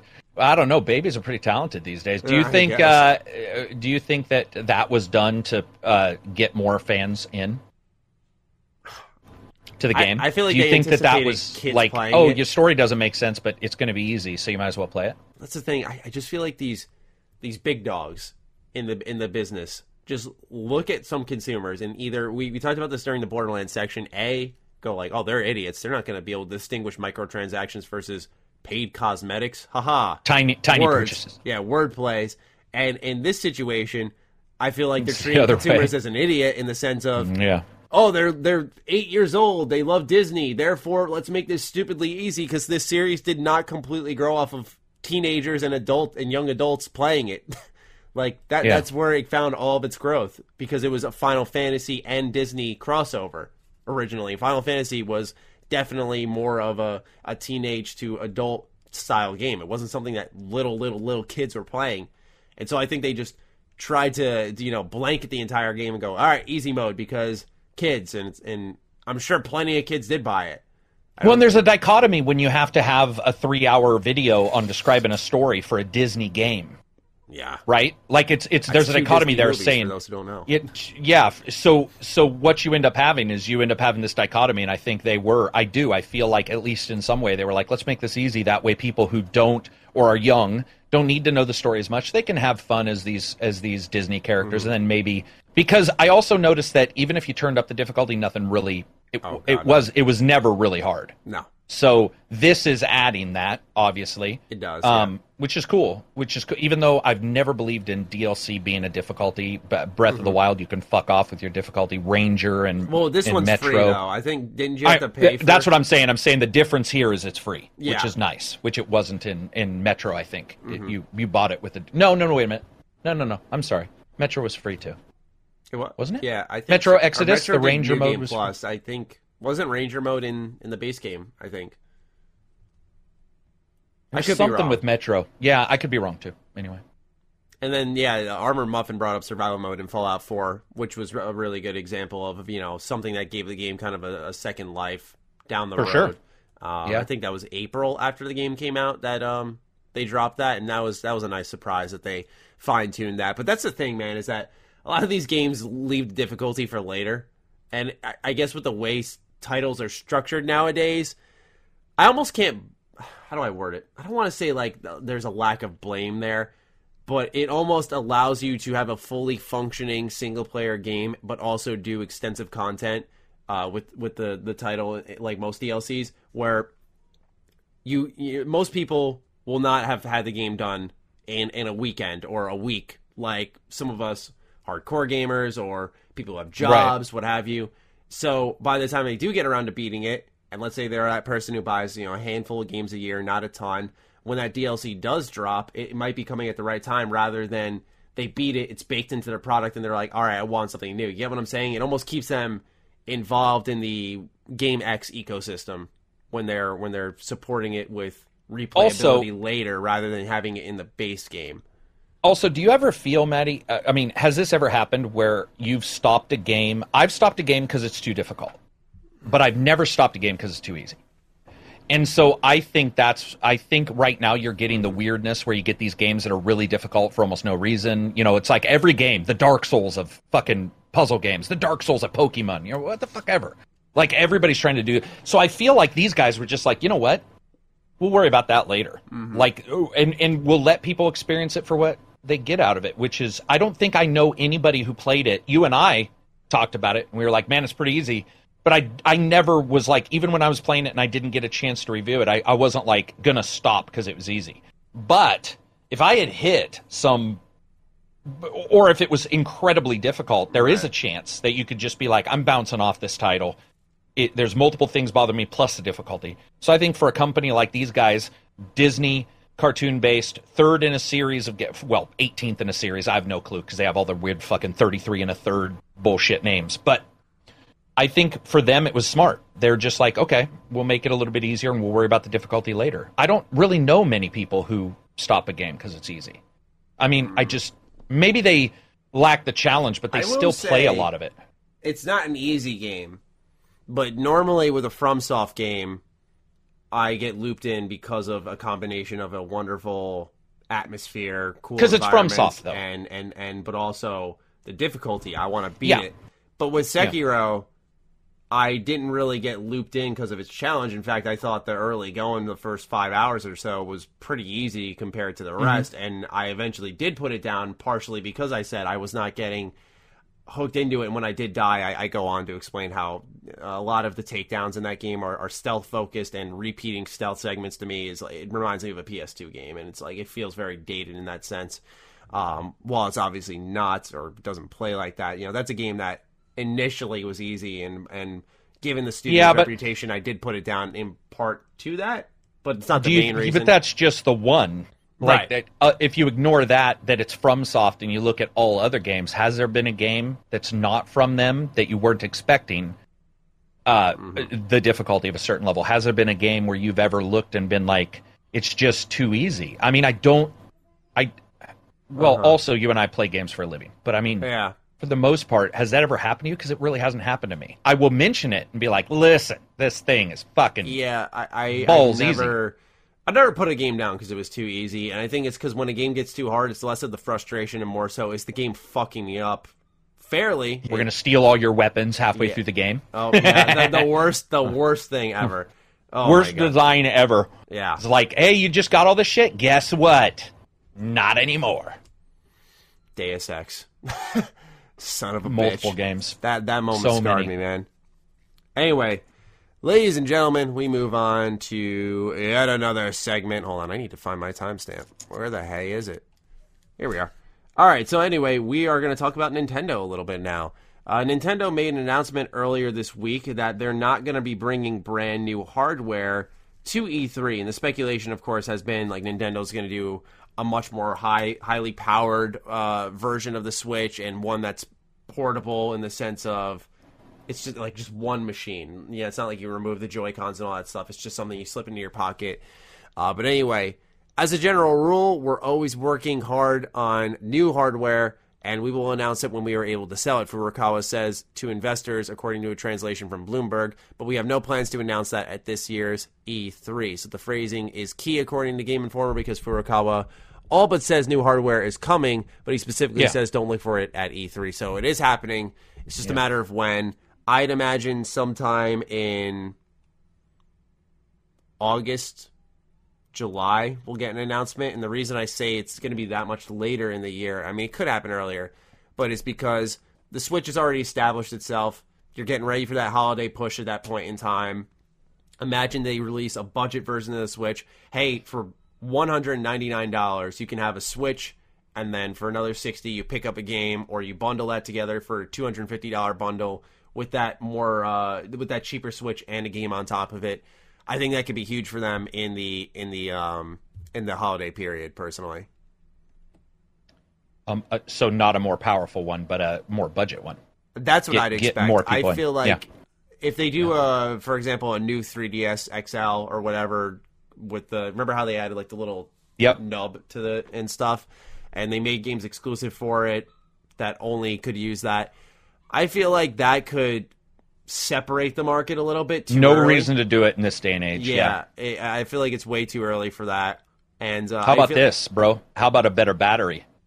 Oh yeah, I mean unless you Right. unless you get the thing that we got, I use that on the Yeah. plane, and holy smokes. Yeah, I use it all the time. What about what about a better battery, more RAM, maybe? Mm-hmm. Uh, not RAM. I'm sorry, but you know what I mean. Uh, memory for your Yeah, if for they- your games. Yeah, I'd like that. Um, and if they added more power to it, hopefully it would help games like. Uh, it's not out yet, but I played the demo for Daemon X Machina that just it just ran like shit. It, it did not play well. It did not feel good. It, it had it looked awful. Like that's a game that clearly was a not optimized well for the Switch, but b it it may have thought a little. I wouldn't even say thought too big because you have Breath of the Wild, which looks great and is huge and deep. So I, I'd say just Daemon X Machina wasn't opti- optimized properly, and maybe a stronger system makes that process a little bit easier. Dude, Dragon's. Dogma runs so well. Does that run at 60 Oh. FPS? Uh, no, that's a that's a thirty. Okay, yeah, I didn't think so. I just I figured I'd ask. So that that's Yeah, a game man. that doesn't chug at all. No, no. Well, a, a couple times right at starting when you fe- meet the first dragon before it even before the story uh, outlines you getting becoming the arisen. Um, and you're just sort of lear- you fight the chimera, and you fight the, or you see the dragon up the corner. That dropped at like 26 I think. And from then on it was it, you know it petered sometimes but that game ran really well. Uh, well enough that my opinion is that Capcom most likely is working with other third party development teams for the Switch and they're pa- uh, they're passing on optimization stuff. Because uh, dude that didn't even run well on the Xbox X and or the Xbox original and the PS4 when it when its uh, remake came out there were there were uh, FPS issues at times on that also ported from the PC Maddie not the consoles so the Switch version is ported from the PC with all its bug fixes and better textures into the Switch which I think uh, helped it as well Yeah, it's a matter of when. So Yeah. I, I do hope that uh, what they do announce is worthwhile. I imagine it's going to be a Switch Mini. I saw Armored Muffin say, "Yeah, Switch Mini."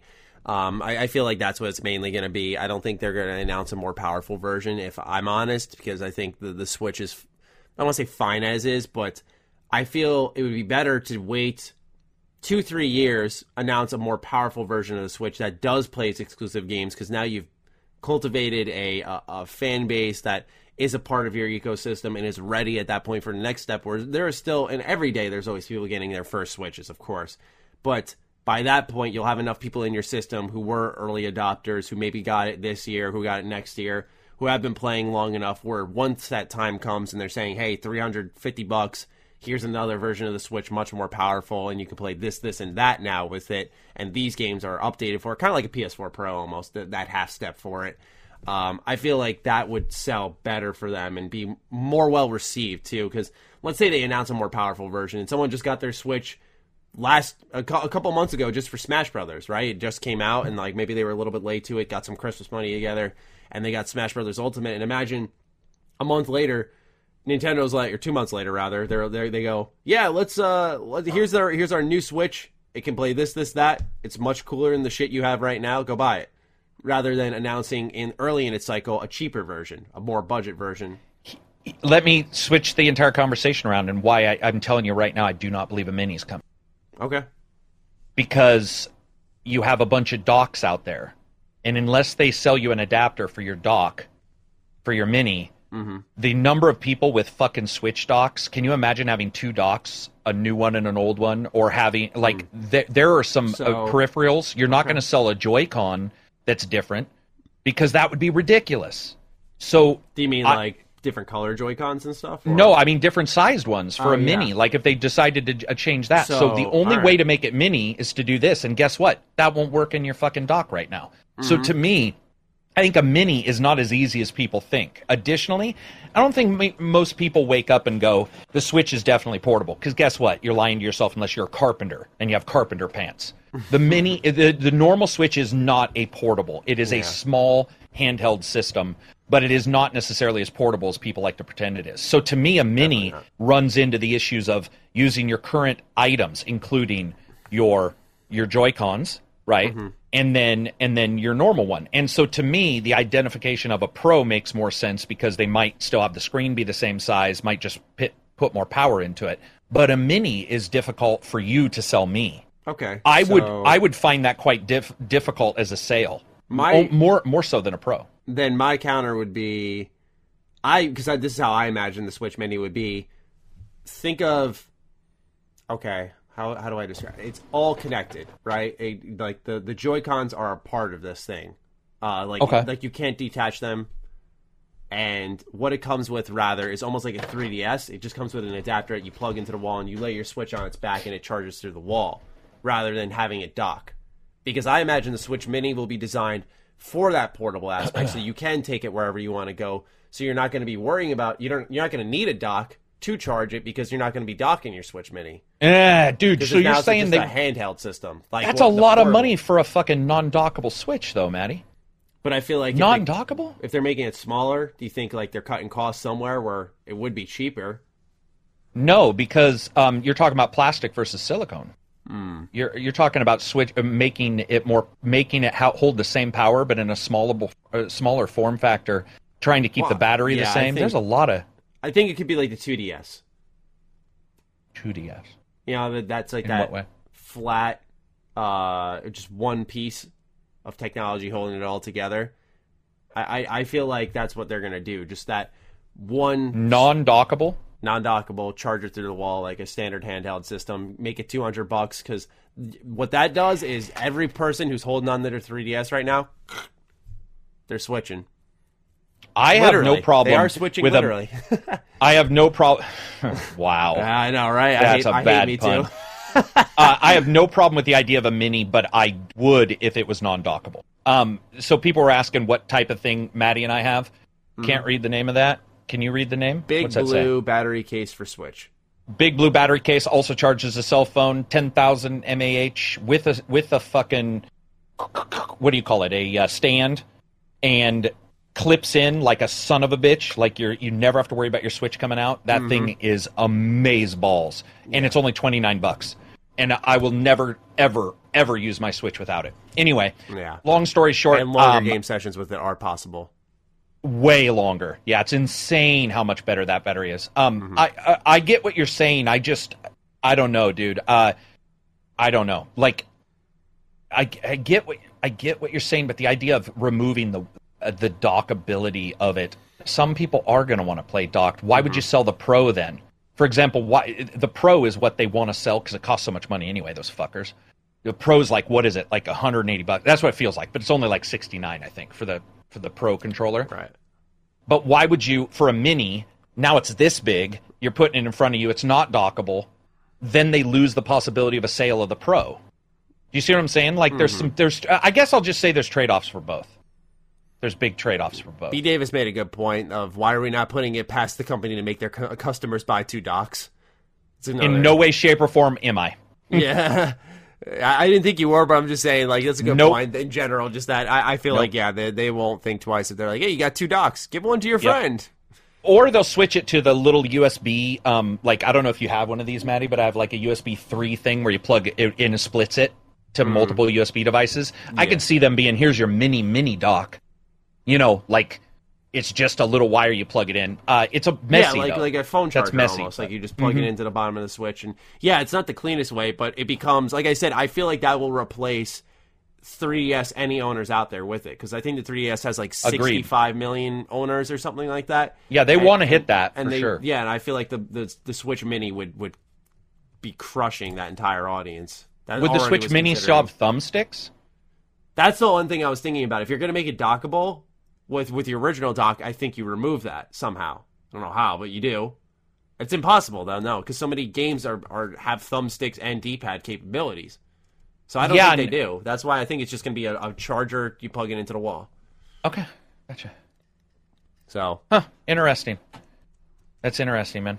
Mm. Oh yeah, you bet, uh, backlog gamer. Yeah, you need to get that thing, man. If you have a Switch, trust me, do not do not buy a Switch without buying this battery pack thing. Or, yeah. and there's multiple companies that do it, but this is the best one I've seen. And and and it also, by the and way, it's very like it's like bulky. So that's what I was gonna say. Yeah. Is it's like it, it feels like it protects the like if I drop the switch, I actually feel like this has a chance of making sure the screen won't hit first because mm-hmm. it is back heavy a little bit and that that would take the damage. And it's 29 bucks mm-hmm. for a major battery. I mean, I've spent LA Noire, I've played for at minimum 3 times longer than normal with that battery plugged yeah. in. Um, so yeah. yeah. yeah, no. Anyway, long story short, I'm uh, the mini. Uh, I get what you mean. I just it's just a lot of caveats. How about that? No matter yeah. what way we go, you're trading something. Yeah, absolutely. I think there would be a trade off with power of some kind. All right. Next on the list, I actually don't have the actual numbers up uh, for World War Z. Um, if you wouldn't mind. 1.2 million. Yeah, let me look. All right, cool. Anyway, we're going to be talking about World War Z, which has found tremendous success over on the Epic Games Store.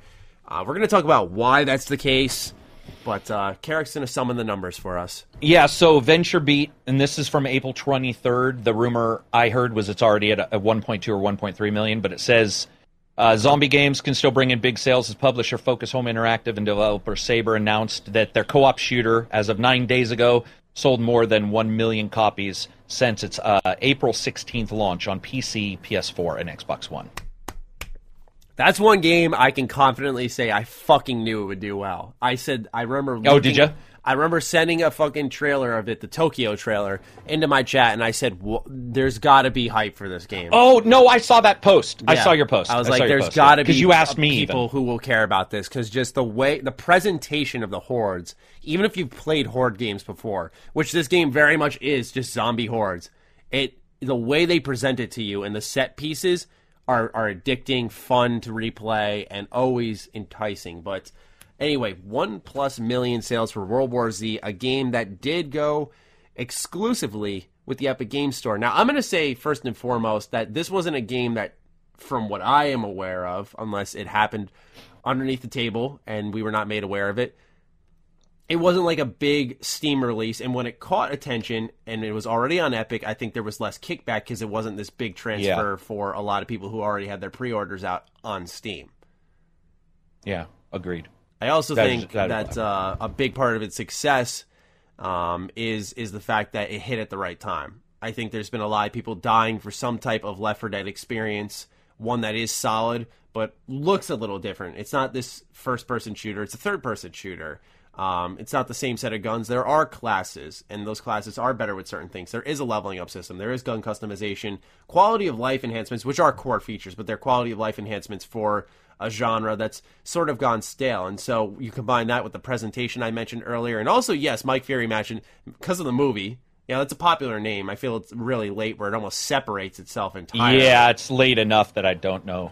Yeah. and the movie wasn't good. So I, I enjoyed the movie. I'm not gonna lie. I, thought... I, I, liked it, but I'm. It didn't do well. It didn't like fucking do gangbusters. No, Did no, well enough to get a sequel at some point.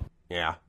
So now with all of that out there, are you happy with these sales? Why do you think it did so well? General thoughts. I think it did so well because a lot of people surprisingly liked it. Like I was going to forums. Mm-hmm. So, for example, I'm going to just compare these two real quick because I'm sure we'll talk about Days Gone. But when you look at Days Gone, I saw a thread that was over 100 page long where they said, let's not be divisive and let's just talk about the positive stuff. And within seven posts, they were arguing over what they thought was positive, which was hilarious. Not but bad. with World War Z, the number of people I've talked to who are just like, whoa, this game is just fun. I got a lot of hate for liking that game. I mean, I oh really? fucking Carrick sold out because it's an epic. Oh, yeah. yeah. Oh, dude, that happens to me. Any game that's on the Epic Store that I end up liking. Uh, when I announced I was going to play Borderlands 3, they're like, "Wait to sell to the Epic Store." I'm like, I don't even have a oh, creator oh. code there. What the fuck? Yeah. Sorry, um, go on though. No, it's just everybody I've talked to, uh, regardless of all the other stuff, fun matters. And the number of people I've talked to who are like, holy shit, this game is just it is actually fun. Mm-hmm. Left 4 Dead, I get why people compare the two, but Left 4 Dead's so old now that like many people buying this new. game. Yeah. Dude, not only that, but everybody I played it with had never played Left 4 Dead. That's how long it's Left like 4 Dead's been ago out. When you mentioned that, it's yeah. a generation ago. Yeah, and so we always get caught up in these book of woe Dorvin hates, where it's like I'm going to remember every fucking thing you did, and I'm going to remember this game in 1994, mm-hmm. which was better. Guess what?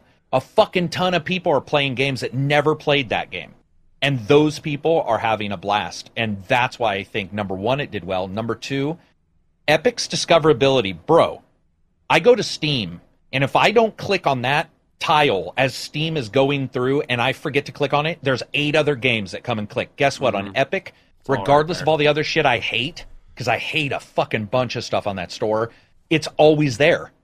You click on it and it's like boom World War Z. Mm-hmm. And it's the discoverability is instant. There isn't even a search. It's just right fucking there. So it it's so much easier. Consoles, it was at a cheaper price, Maddie. People always forget. Yeah, 40 bucks. Always forget the price. And it was at a price that hit perfectly. If that had been 60, it would have been a different discussion. Way different discussion mm-hmm. if that had been 60 Well, bucks. because what it encourages in a sense is A, it's co-op, so for every one copy sold, you may end up increasing that to two within the same party because, oh, dude, let's get World War Z. Ah, I don't know, man. Oh, come on, it's co-op. Well, it's forty bucks. That's it, right there. Like that's right. That's the combo. That's music to so many people's ears, and it's why you see games like, for example, A Way Out, which was okay. I'd say it was. Uh, I don't say it's in a negative way, but like worse than World War Z. But because it was co-op, because it was affordable, and had a great uh, purchasing option for consumers where you buy one get one yeah. free pretty much it's sold right. quite well yeah um, and that's why I personally believe that the new Wolfenstein game is going to do very well because it does right. have that similar purchasing scheme. It does undercut the competition, and it is co-op. It's a new way to really succeed. Yep, yep. It's dude, and I I got to talk to somebody who was um like had worked on it, and they were like, "You just don't understand how happy we are. Mm-hmm. Like it's a small company, Saber is not huge. They've done a couple things. They were behind the the uh, technology of the Xbox uh, 360 Halo. Um, pr- the the what do you call it? The um, the technology of switching between the old version and the new version, oh, and they wow. did the okay. engine.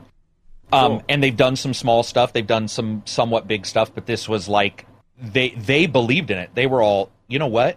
This is a big deal, and uh, we actually think we can hit a, a, certain price point and actually cause people to want to come back. Also, free DLC, Tokyo, two new or two, two or four new missions. Mm-hmm. The new roadmap um, that came out, that's all free. The new road, yeah, and I mean it's fun, Maddie. Like it's every time I talk to somebody about playing a game, most of them are like, "Hey, you know what? Let's play, let's play World War Z." Which I'm going to be honest, after a week, usually that doesn't happen. People have moved on. And instead, I still have people saying, "Hey, man, I I, I want to you know try to make it through this level and do this or do that and fun matters. People want to pretend it doesn't, but fun factor's such a fucking huge deal. Mm-hmm. And ignoring that it's that's what I do in a review. I'm saying you do it too. But if you I don't do like focus, a fun factor, but like yeah, I'll, no, I'll, but you talk about it. Yeah, cover it, fun. What's sure. fun to you? And people, especially in reviews, have got away from it. And so on a game like this that speaks to people, you see people talking about it. Mm-hmm. Even my tweets, I'll tweet about it. People are like, "Holy shit, this game is actually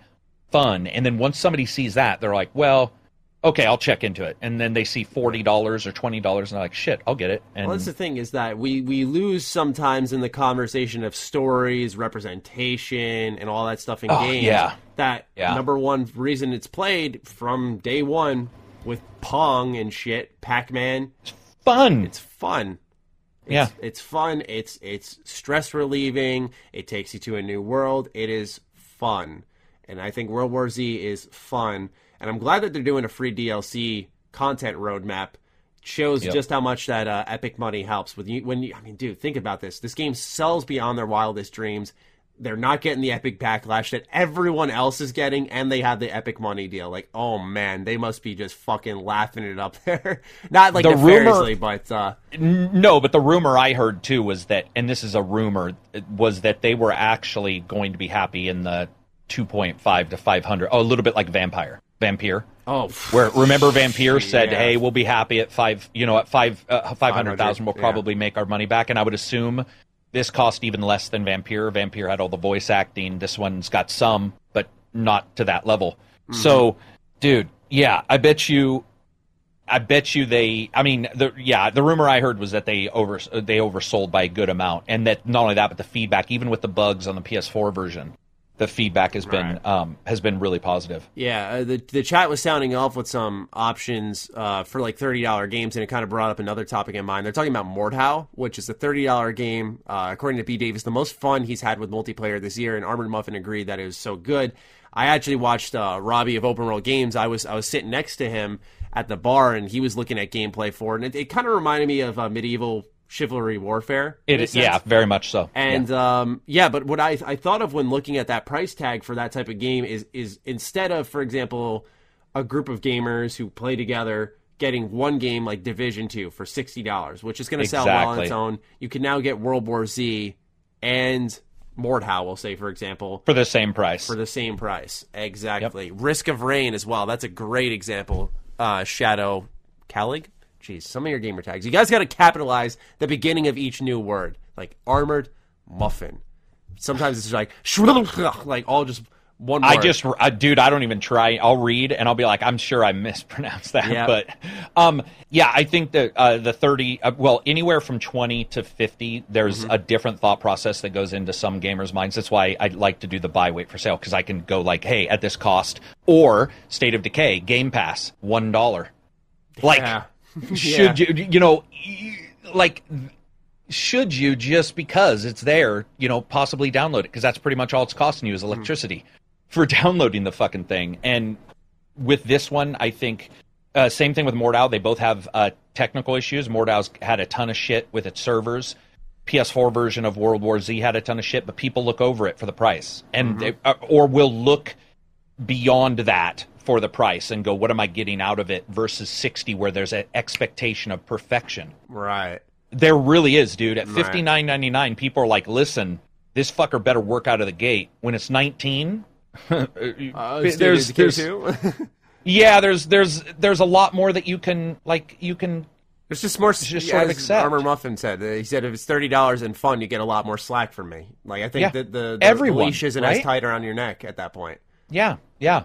Well, and, what I mean, made me uh, most happy about this though was the publisher tied to this who benefits from it all. Focus Home, who you know, you and I have talked probably yeah. three weeks in a row on how they're always doing something that we're just jazzed about. And uh, this yep. month they're releasing a title they're publishing called uh, "A Plague Tale: Innocence," I believe. Dude, and it, it looks it looks pretty cool. Like once again, another really yeah. fucking cool ass concept that they're publishing.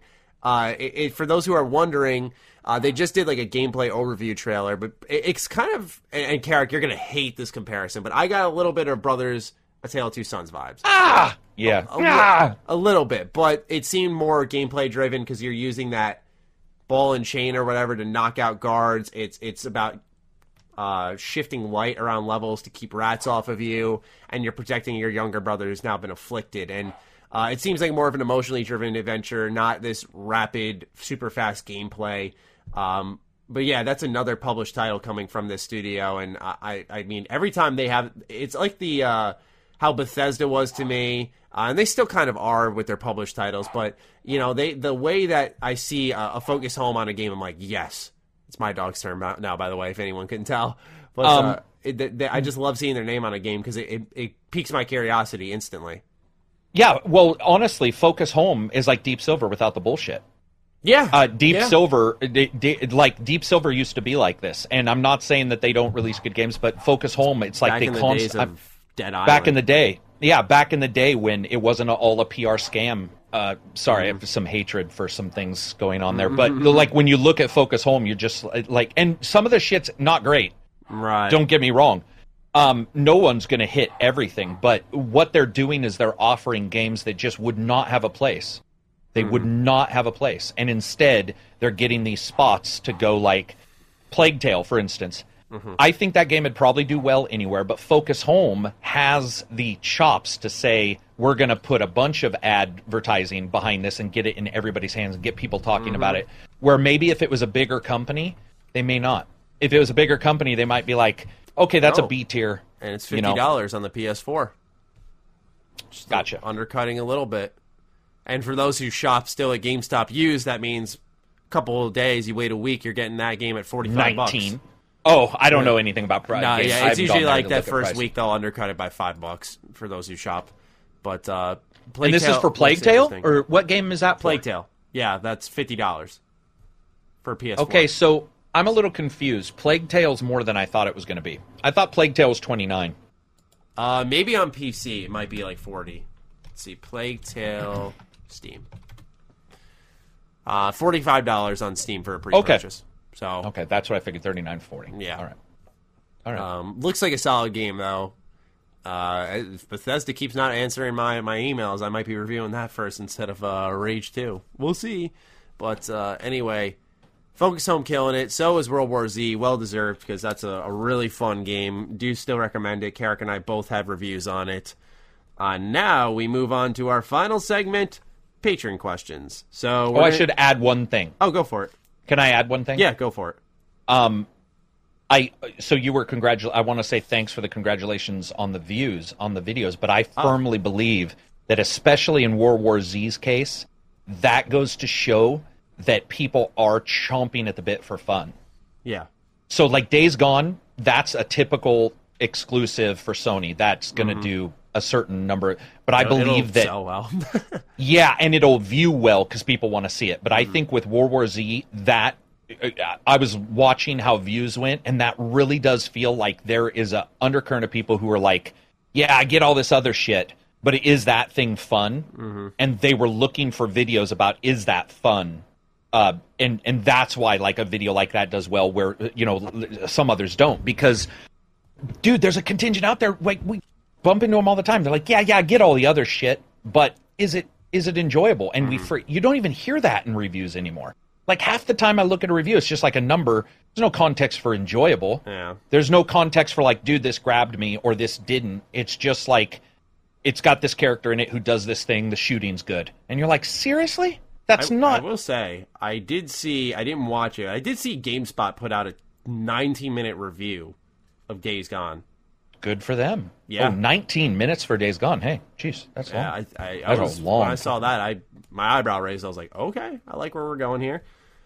Uh, okay, now we do actually move on to. Unless is there anything else? Is patron questions the last thing? Yes.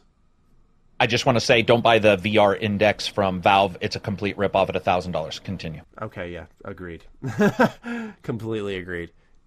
Uh, that was actually one of our that, that was actually one of our questions, but uh, I digress. That's totally fine because I didn't really. Care I can explain it, anyway. in more detail. Yeah, but it, it was more so. Uh, it was Graham asking us like if uh, you know are are we interested at all. Uh, but anyway, we got a lot of patron questions this time because now people are more familiar with it, and uh, for those who want to know how it works, you sign up for the Discord, which is part of when you sign up for the Patreon, you are in the Discord, and then you can submit questions in the podcast question segment. If you don't want to go to that route, Discord's not your thing. It's another app on your phone. It's another app on your computer. You can just message me on Patreon. I don't get a ton of messages, so I will see it. And if it is a question I feel would fit into our our podcast or it's it's interesting enough, it will be a part of the show. Like uh, starting off with Big Boss, who says, "What's the most amount of times you have rebought a game?" That's an awesome question. The most amount of times you've rebought a game. On purpose or on accident? It doesn't say. It does not specify, so let's go with either. Sims 4 on accident. Oh yeah, yeah, I fucked up on Sims 4 multiple times on EA because their store isn't the greatest at mm-hmm. telling you you have a game or you have this thing. And I bought, I, I think I own like honestly four copies of Sims 4 and all the DLC multiple times, like that, completely on accident. But I'm sure I've spent way more than what it would cost if you just bought the game once with all the DLC. I've, I've definitely fucked that up. The other would be Skyrim, probably. Yeah, I was gonna say the chat just went all Skyrim. And, Skyrim, and, and, yeah. GTA was another one, but for me, Skyrim, mm, hands GTA. fucking down, Skyrim. I have bought one the two, version three, on Xbox, four. the version on PS3. When I got my new PC, I got it. I bought the special edition on my Switch. Yeah, that's what I'm. I had to buy too. the legendary edition separately on my PC one time, f- five times. I've bought five Skyrim times. five times. Uh, and actually, I got a PS4 fucking copy. I've bought Skyrim six times. I, I, I don't know. Skyrim's just magical to me. I really like that game, man. That's it's so fucking good. I've definitely bought that game more than anything else. I, I can't even say I, I have. I, how many times have I bought KOTOR? I bought it in Circuit City. I bought it on my PC. I bought a physical copy once. I bought another one that I have sitting there. So I bought KOTOR four times digitally on Xbox Five. And I bought yeah, it's people are saying Sky, Skyrim six. VR. If if we add Skyrim VR to it, then I have got it six times as well. Yeah, holy shit. uh, for me, though, I will say I wouldn't have bought Skyrim six times. Um, there were various reasons why, mm-hmm. you know, like whether it be a video or whatever. Um, I probably wouldn't have got the PS4 version and the Xbox, you know, like or PS3 and the X. You know, there's various different. I did it, mm-hmm. but and the special edition I would have never got had I known there were all these issues with like cap- uh, compatibility and mods and mm. shit. Like I'd have probably would have just stuck with the original. Yeah. I know I bought New Vegas three times. That's one I, I bought the PS3, 360, and PC version. PC version I got for two bucks when I first got my PC. Really good deal. Uh, I'm trying to think. What else have I bought a fuck ton of? Uh, Nier Automata, I bought twice. I really like that game. Bioshock, PC, Bioshock the Collection, original, three times. I have three versions of Bioshock Infinite. Yeah. So, so a lot of games that I really like, I've bought at least three times. Now that I think about it, I'm, I'm awful with managing my money. Clearly, Dragon Age Origins, that's a good one. Yeah, I think I've bought that. I've bought that three times too. No, no, I I got I got on my PS3 for Christmas, so I didn't technically buy that, but I owned a copy of it. I bought it on 360 for the achievements. I got it on Origin Access, so three times for that. Every Final Fantasy port ever, Shadow. Yeah, yeah. I think a lot of people are in the same boat. That and Resident Evil. I'm sure someone's going to say like Resident Evil. They'll be buying it for the eighth time when when they release on the Switch. Um, next question we've got is Bearded Panda. Recently, we were discussing longest playtime logged into a single game. Someone posted 10,093 hours and giving a review of It's Okay, I guess. What is your longest played game, and how many hours does it say you have in it? Anyway, uh, did I specify that was from Bearded Panda? Sorry, I got. Yeah, you did. Okay, I just want to make sure that I give credit to the patrons. Um, see, cumulatively, I'm sure I could easily pick the game I've had the most playtime in. Um, but I can't have like an actual number attached to it. I know I have 400 hours in Fallout 4 VR. Hmm. Um, but I would say for me, yeah, I'm sure it's one of the. Uh, it's probably Star Trek Online. Yeah, because I'm I a mean, huge. I, I, I love that game, but um, and I don't know. Yeah, I don't even know how many. I mean, I'm, I'm sure it's more than 400. I'm seeing uh, some crazy. Numbers. The problem the is, Holy is that um, I don't usually believe Steam's numbers ever because you idle. Um, you know, in Steam. Like if you're trying to get a mod to run, mm-hmm. is that actually playing the game? No. So I have to, and and I used to install. I mean, shit, the last Skyrim game had 318 mods, so it's like obviously to get all those run and reboot it, you know, restart it and all that kind of stuff. But right, yeah, uh, uh Fallout VR was probably the longest of true playtime, uh, other than the the MMO. Yeah, I'm trying to think. True playtime. Persona 4 is up there. I've got probably a good 400 hours from the amount of times I've replayed that. Fallout 4 is up there. That's probably, I mean, if I included working on Fallout 4, I'm talking like videos on top of playing, on top of streaming, on top of all the scattered save files, I probably well have worked with that game and played it for thousands of hours. Yeah, that's the problem too, is like that creation Right. Like how many hours? It's exactly. very. It's impossible to separate them at some point. Yeah, because so. I play for the video, but working with it is almost a form of playing with it. You're kind of toying with the content. I've gone into the creation kit for videos, and so eh, for Sorry. me, yeah, no, you're good. So I'd say Fallout 4 is probably up there. That was one of the biggest games on my channel. Uh, Fallout 3 for sure, hundreds of hours in that. I've I've replayed that game so many times, two hundred percent plus the DLC. 3. That that's probably one of the most. Uh, Kotor one, yeah. I've, I've if you if you combine if I could have an actual piece of data showing me every playthrough I've done since I got that game when I was 10 and, and like annually I played this game ladies and yeah. gentlemen annually yeah. sometimes twice a year and especially when I was a kid I replayed it like 80 fucking times up until this date I still replay it I, I will have over a thousand on that game yeah I've over a thousand in that and Mass Effect 1 mm-hmm. Mass Effect 1 was my jam for a long time, re- where I would play it and then it would end, and I would quite literally start it again. I did that with Kotor wow. many times. Yeah. Kotor one, I played so many times that like I don't even really count it because it was be- like it was where. yeah, and where like I'd just be like, "Fuck it, I'm turning it back on," and where I'd play it over a weekend and beat it, and then turn right back around and start mm-hmm. it. But yeah, I would I would say it, it is funny. There's Bioware games a lot of times for me, or it used to be, not anymore, but it used yeah. to. Yeah, I mean, the, the other thing is is games you can't track timers on. Like I play Dragon Ball the card game a lot. I'd say last year, you know, it's a card game, but it's a game, right? This is probably my most played game last year. I've, I've well, so is my yeah, HeroClix for me for stupid, sure. Yeah, if stupid, we're talking stupid amount of times with that. Yeah, if we're talking analog as well. Yeah, because like I building decks, testing them, playing online in the untap, using going to tournaments in real life, uh, just researching decks. Like I've spent absurd amount of time with that game. Probably probably nearing a thousand. Like I've spent a lot of time with Dragon Ball the card game because I, I, love it to death. So that's a really good question too. Thank you, Bearded Panda. Uh, Mike Fury asks, "What do you expect from Rage 2? Even though I think y'all talk about it." So I'm expecting crazy, fun, off the wall shit, uh, and a, a, story that surprises people. I think that'll be. Uh, I think that'll be kind of the, the base package there. I don't know and like really that's my honest. Gunplay. That's my honest answer. I have no clue. Hmm. I have no clue. Uh, I in a good way or a bad way. Like you just uh, in in uh in not a bad. I I really don't know because what they've shown all looks solid, but you know it's like I want to jump in and drive the cars around, verify uh, how uh, it, like I just have absolutely no clue how they're split. Are you driving the car as much as you think? Are you on your feet as much as you think? So um, can you explore on the vehicles? Can you explore on foot?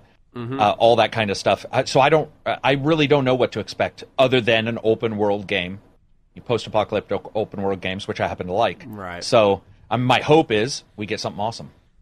Yeah. Uh, Sizable Mattress said my only concern for Rage 2 is that it looks really easy. Now, granted, you have to learn the controls and the powers and everything. I had to do that in a short period of time twice, or scattered across three months when I played it at E3 and QuakeCon. But I didn't think it was super easy. In fact, I thought that certain shooting arenas were quite challenging. Like when, pardon me, it got really closed in, you had to balance when you wanted to use your abilities. So if that gives you any peace of mind, I thought it was somewhat challenging, uh, more so than Borderlands 3, for reference. Um, but yeah, just just know it's it's not stupidly easy. So um, I hope that helps. Uh, Kopi asks, as of now, what titles do you think contend for Game of the Year, and what upcoming releases do you think will change that? Hmm. Hmm. Hmm. Hmm. I can talk about what I think will contend because right now I really haven't had a game that's, well, that's my game of the year, which is kind of strange. The last two years I've had clear In game February. of the year contenders by Yeah. by April. Like last year was God I would of agree. The year before that was Nier Automata and, and Persona Four. Like you knew those would be there. Um, so it's kind of different this year. I really have like I enjoyed Kingdom Hearts three a lot, despite its flaws, and I'm sure that'll make its way in a top ten. Uh, just because I, I really had fun with it. It was fun. It was stupidly easy. I had issues with its story, but it was it was still a really fun game, and I liked how true to itself it was and how much it didn't waver from how it built itself. But anyway, um, yeah, man, it's it's. I, really enjoy Super Dragon Ball Heroes, but I don't view that as a Game of the Year title at all. It's just like good fan service. Resident Evil 2 was was a strong game. Um, I wasn't as in love with Sekiro as everyone else, so that was instantly off my list. Um, yeah, it, it's been a slow year for me. I've enjoyed playing games a lot. I'm just not nothing's hit screaming game of the year, but I'm having fun with games. That's the cool part. So that's why I think I'm. I usually don't get because we we you know games are, are our lives. You know, it's our livelihood, but it's also an enjoyable thing for you and I. And so I don't sometimes get that like childhood, like oh my god, yes, yes, like here it comes, like I'm getting for Rage Two, which is something because I think I see that as a potential. Oh, this could be a a game of the year thing for me. It's right up my alley. I love post apocalyptic. I enjoyed the first Rage one a lot despite its ending. I love what they're doing with the game right now. Cheat codes, vehicles, how it just true to its own identity it's being, which is off the wall stupid. I'm usually not about that stupidity in games, but I, I really like it in this one. Uh, so I think that's why I'm I'm really head over heels for it and can't wait to get my hands on it. But right now, I don't really have a game of the year. Do you? Resident Evil was probably one of the better games I've played this year. Yeah, but it's not Um, like uh, Yeah, I, I, I usually by February have one, which uh, in the last two years that's happened. Prior to that, that Mm-hmm. would never happen. I think we've had two really good startings of years in 2018, 2017. But We the Revolution, Mike says. I mean, that's the thing. Game of the year, I don't know. I did enjoy cutting everyone's fucking head off. Like, that was a blast, but I don't know if that was really Game of the Year versus me just living vicariously Mm-hmm. through killing everyone. So, I, I, yeah, I don't really know. There hasn't really been anything that's made me go, damn. Like Yeah, World War Z is a blast, but it's got its own issues. You know, they've all they've all had. There hasn't been that. I would say Resident Evil is pretty high for sure. Like it had m- almost everything I wanted. Um, so it would be one of the high ones. But man, Game of the Year right now would be more like it, it would be more like picking through good games and, and saying which one was the best of the good games versus which is Game of the Year. Exactly. right now. Like nothing really is like I put it this way: anything that's on my game of the year list right now, except for maybe Kingdom Hearts three, and even that, objectively speaking, could easily get pushed off. Like Yeah. Resident Evil two, I really enjoyed, but I was not so in love with it. I'm like, that's that's a lock. You know what I'm saying? Like we've had that these last couple of years by this point. Where God of War, I was like, I thoroughly enjoy that. It had its issues with, like I said, like the combat scaling and difficulty. I thought was flawed, and not a lot of people talked about it. But I knew that was a lock. The way they told the story, the world. There was a lot with that game I loved enough to know. Yeah, by the end of this year, I know I'm gonna put this in my list. Um, where this time I'm not. As for games though that are coming up that I could see, you know, contending for that list, part of me likes not knowing uh, because the, the games will surprise you, right? Especially nowadays where we're seeing World War Z come out of nowhere and really steal a, a lot of titles thunder. Um, it's it's awesome to see that because that's like an underrated title that probably is someone's game of the year right now because it's just wow, Yeah, this is fun. true. I didn't see it coming. It's like a combination of surprise, but wow, this is a really well made game. Uh, for me, I, I always look at the Outer Worlds. I, I, I- obviously, Cyberpunk 2077 is one that, if that comes out this year, that's probably one that could easily crack the list, uh, just given CD Projekt Red's reputation. Same thing goes for Obsidian. Uh, Borderlands 3, based off what I played, that's one that once I got my hands on, it felt good, it played good, it had its own identity, it, it was a fantastic game once more. And so those are three that I can list off that I feel have a chance to contend for the list. But I usually don't like to to build expectations on when a game could be a game of the year. I try to wipe the slate clean before it comes out and just go, okay, this is this is just a game and let's see what wows me and what doesn't and that's how I take a critical approach to it because then it makes gaming more exciting because when I get really wowed even from that clean slate despite all my excitement and love for Borderlands it's like oh shit like it, it really blew me away. Oh, Devil May Cry 5, that's a good one. I have not played that yet. And based off what I've heard musically and what I've seen, yeah, musically, that, that, game is fucking yeah, awesome. Yeah, that's one that I fucking I I feel once I play it for my birthday because I'm I'm waiting till then. I was like, all right, I'll have time then.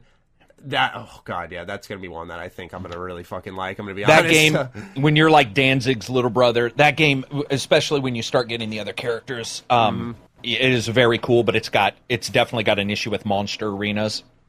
Okay. Uh, which uh, which I can certainly I see bothering ex- people. I kind of expected uh, that just from DMC Devil May Cry, which I I agree, liked. but I think Sorry. that expectations at some point we want to move on from, right? Right. right so I right. think you will be one of those people. I completely see you saying I expected this, but I also see you saying I expected this, mm-hmm. both good and bad. You know what I mean? And I expected it, but I was also like. Mm, I it would be really nice to not see the blood fucking membrane go down and know that bad guys. I mean, you could literally in that game come to an area and go bad guys. Yeah. Like you, there was no question. Yeah. You were like bad guys for sure. Bad guys. Bad guys. There's bad guys there, and it still. I guess you could say it's excellent because it overall that it still was good. Right. But game of the year, maybe not so much. And for okay. me, it's almost always indies. It almost always turns out to be an indie game. Uh, last year was the King's Bird, which was just like a fucking game I had no clue. Like I saw, mm-hmm. I think I think they randomly emailed me and were like, "Do you want to check it out?" And I played it, and I was like, "Are you fucking shitting me?" Like that yeah. game stuck with me enough that if it was this year, I'd still rate that game the game of the year for this year. like that's how mm-hmm. good it was. So and how unique it was. Sizable mattress mentioned Smash, and that's one that I think I'm going to put on my list just because I didn't play it much last year when it came out so late, and I'm going to be a piece of shit and just be like, you know what? This game's fucking amazing. It's one of the best fighters ever made. so here it is on my game of the year list. I, am really considering it because it, it, I still play it to this day. When was it released? Uh, December sixth. Oh, so technically, because of the way game of the year, some people. I already have December. my list on too. So by that point, yeah, makes yeah. sense. And Nintendo's policy wasn't good, so that just makes you not want to put it on your list anyway because you're just like, I can't use gameplay footage for it. Oh, true. Oh, Mortal Kombat 11. That's one that, yeah, once I put more time into it, I have about like 20 hours in it. You know, and that's the thing with Smash. Like, even at hour 20, I wasn't like, oh, this is a game of the year. I was still really dabbling with the roster and learning the depth of the game. I feel like Mortal Kombat 11 could crack that list, but uh, we'll, we'll see on that Not one. for me. Uh, I get it. I get it. I just really, even after now after the stimulus package too, I'm like, yes, like everything's great. Everything is awesome. Like it's. Uh, mm Everything is awesome. uh, Johnny EC asks our final question. How do you feel about publishers not implementing all of their online components at the time reviewers are reviewing their game, only to activate it months after? Examples Red Dead Redemption 2, Black Ops 4. And what do you guys think would be a good counter to this practice publishers seem to be following? Uh, we, we did see Ubisoft do this too, I believe, with was it Far Cry New Dawn and Mortal Kombat did it as well, where you could not access the store and see what the game yeah. was going to be selling you prior to its launch, and right when it did launch, it was it was available for you to to dive into. Um, I think well, the answer's simple. Then let's say it is a microtransaction issue uh, that they do have disabled. I think they should have their stores online.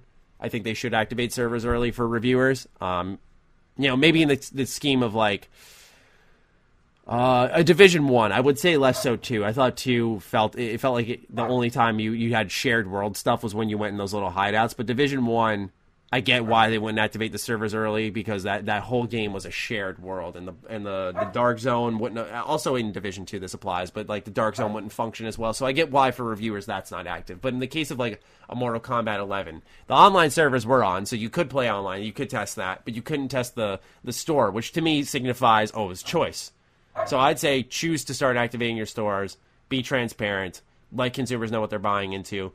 I think companies approach this type of stuff with too much fear because they don't realize that um, maybe they'll get a little more slack from consumers if if they're just open. Not right. that it's going to be forgivable, but more people will be like, at least I know now. At least I know what I'm buying into. And does everything that's there, like we were talking about earlier, over overshadow that thing I, I tend to have an issue with. I think that's why the transparency is important. They don't trust the consumers enough. Assassin's Creed Odyssey did do that too. Yes, thank you, chat. See, this is why we have you guys here. works out. I so just well. I just email them and ask. Really? I think the only yeah I always do. I think the only one that didn't answer was uh, Mortal Kombat. Mm, which so like with the Ubisoft, I mean, you and I both probably deal with, I would say, eighty percent of the same people. Mm-hmm. Ubisoft has never been that excellent team. It never been that like I don't know what the term would be secretive. Uh, it, they may not put it up there for whatever reason, but I've I've I just email and I'll be all I email the contact at the creator group and I'll just be like, okay, there's a store here. What the fuck's going to be in it? What are the prices? And a lot of times they'll be like, prices can be from here to here, and it'll be this. And I'll be like, okay. And then mm-hmm. um, sometimes they'll be like, this is exactly it. Other times they've sent pictures. Uh, it just all depends. I would say overall, I don't know how much of it's on purpose with the day and date ones. It it right. seems like it's on purpose, which I hate. Um, the later ones, because he said something about like a month later, whatever. Like Black that's Ops not 4. a yeah. that's not a reviewer thing. That's an update to the game, and that so that's like at the mm. point. So here's the thing: they're asking for sixty bucks day and date. You can choose one or two routes to go. Give them a fucking interest free loan by buying it early with no reviews, what have you. I find that a dumbass fucking thing to do. Or you can check into who's reviewing it day and date for what they see on that day. Mm-hmm. And then each day after that, that's going to be an adjustment that you as a consumer are going to have to go, okay, this is a month later, what's changed? I'm I mean, and then different people cover there's not a fucking game out there, Maddie, where somebody isn't doing a video on this. Yeah. So it will it be the reviewer? I don't know. But also has a has a game ever fundamentally changed after release for me? No, other than Rainbow Six or gotten better. They've gotten better.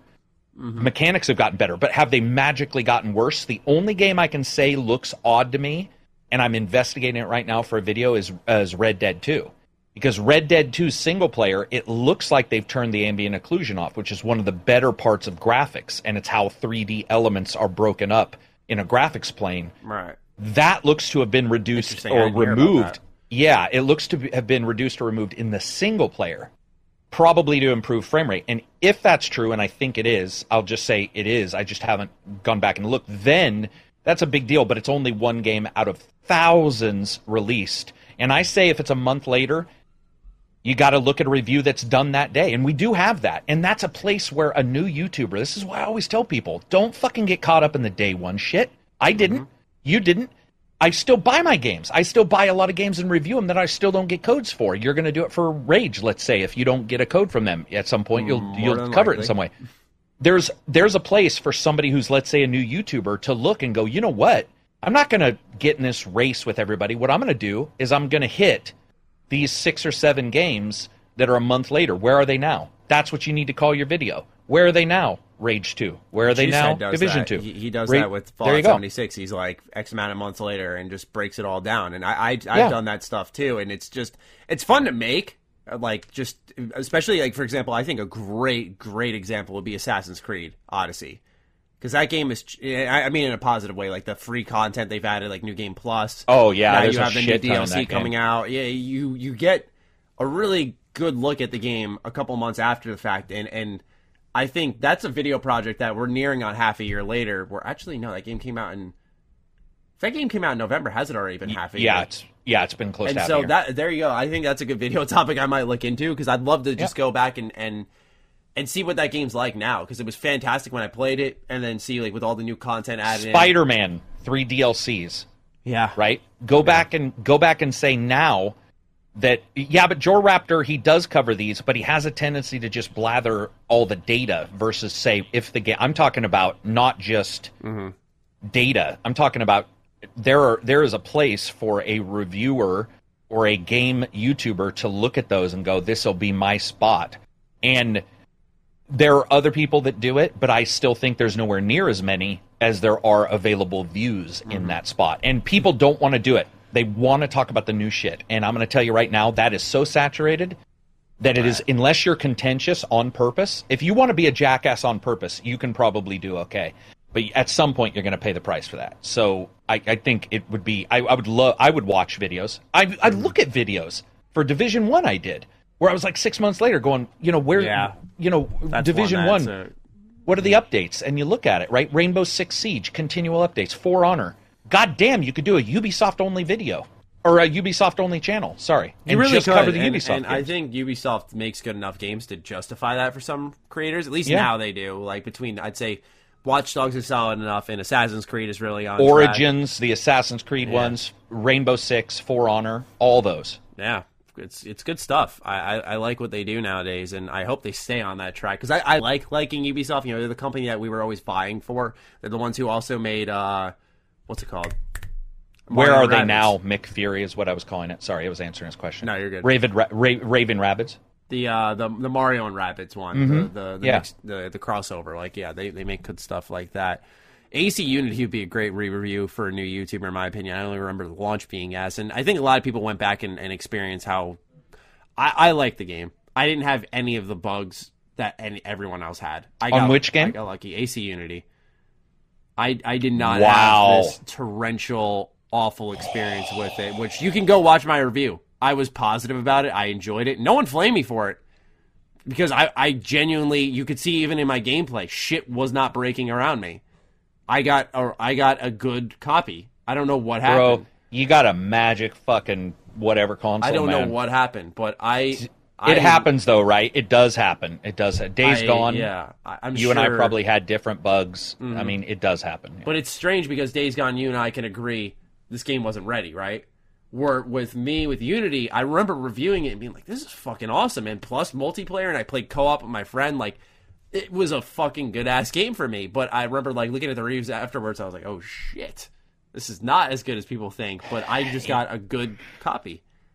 You, I mean, and dude, it, it, it depends on how you play too, mm-hmm. right? Like, well, I don't know if you know this, but Days Gone, there's now a, a, pretty good substantial grouping of evidence that with Days Gone, if you go into hibernation mode on the PS4, it gets worse and worse.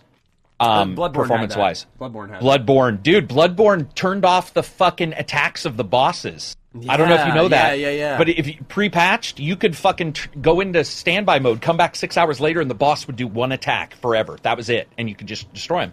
Um, yeah, I think that. Uh, I, I, think overall, mm-hmm. you just got lucky, and Unity graphically looks amazing. I'll, I'll, certainly at times light their lighting engine because pre-baked. Uh, there's some great stuff in there. Co-op, like you said, I had nothing, nothing, but fuck nothing but problems with that guy. I'm getting mad talking about it. That I know that's the thing. Like, I'd be right there with you, but like I had just a solid experience. Uh, I I, w- I almost wish I had the bad experience. Uh, no, no, no, don't. I wish I had yours. Don't. Yeah, don't wish it's you not had. because I don't. I want to. I want to not like it, but more so I want to understand because I experienced something that you know the story wasn't that great. It was very much like an Ezio copycat guy once again. Right. But like the level design, the mission design was much more open. The parkour was good in the game. I like the world. Music. I like the co-op stuff. Yeah, the music was good. I thought it added a lot of fun stuff to the series. That I thought, you know, this is this is what I thought the, when the pivot for Assassin's Creed would be. Turns out it wasn't until like Origins. But I thought this is when the pivot would happen, and it ended up oh, being I a see. big flop. Dude, yeah. Oh man, I I did two reviews on that the review and then a patch review, which is rare for me because I had time to go back. Mm-hmm. And it's just me in front of the camera, just full speed. And I know a lot of people think they're like, oh, he must record his stuff. And I'm like, go watch my Unity re review and you'll know I don't re I, I don't pre record anything or I don't like, I, I don't need to take cuts. Like, this is me when I'm talking about a game. And like, almost none of it's positive. I try, man.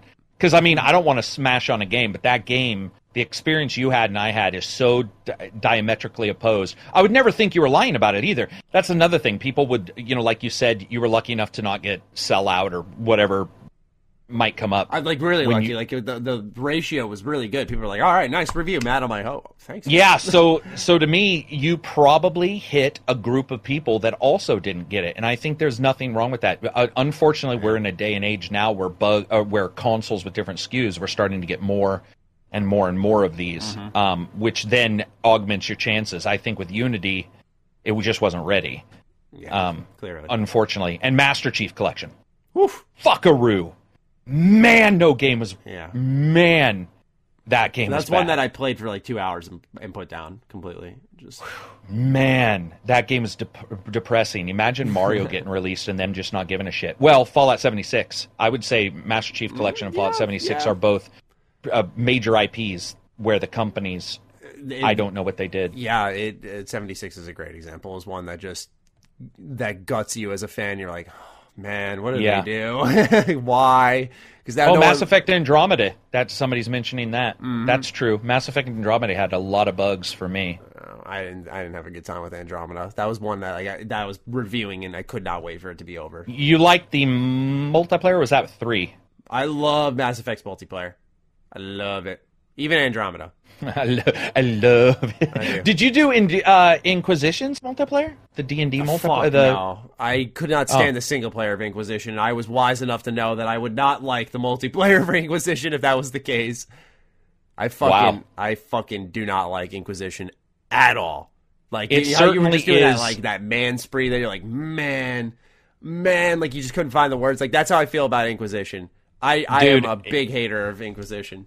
Inquisition, I and no one believed me when I was like, they hired MMO writer. Like, look, they hired yeah. MMO Quest, and it was like one of the first times I've been vindicated. I'm all, watch out, because that means something. And mm-hmm. it's like microtransactions. When you get the company that hires microtransaction experts, you're all, they didn't hire them for no fucking reason. They're yeah. not writing PR documents. Like they're that's their expertise that they're it's bringing. Like when Bethesda hired a monetization expert before seventy six, oh. I was like, oh, yeah, okay. So yeah, shit happens, man. All right. It's a two hour show and our last segment complete. Thank you all so much for your questions. As always, keep submitting them in the Discord or send me a message over on Patreon. Uh, we love including you guys in the show. We do hope you enjoy. Thank you for tuning in to episode 201 of the Ham Radio podcast, and we'll see you live on Twitch along with all podcasting services like what iTunes, Google Play, and Spotify. Spotify. We are on Spotify, so you can listen to us there on top of the early access for SoundCloud. And leave a review, please. If oh, yeah. any of those allow for review, uh, I I just found out how f- they're vital. So if you mm. go, even if you're like, I hate these guys, Carrick's stupid, feel free. Uh, leave a review because it actually does it yeah. that does matter to a lot of people I've talked to. They're like, that's a big deal. Right on. Leave yeah, we'll be sure to remind you guys earlier in the show next time. But anyway, thank you all so much for tuning in, for listening through YouTube or wherever you wanted to listen, and giving us your time on this Sunday. And we'll catch you guys indeed. next week. Peace out. Peace out.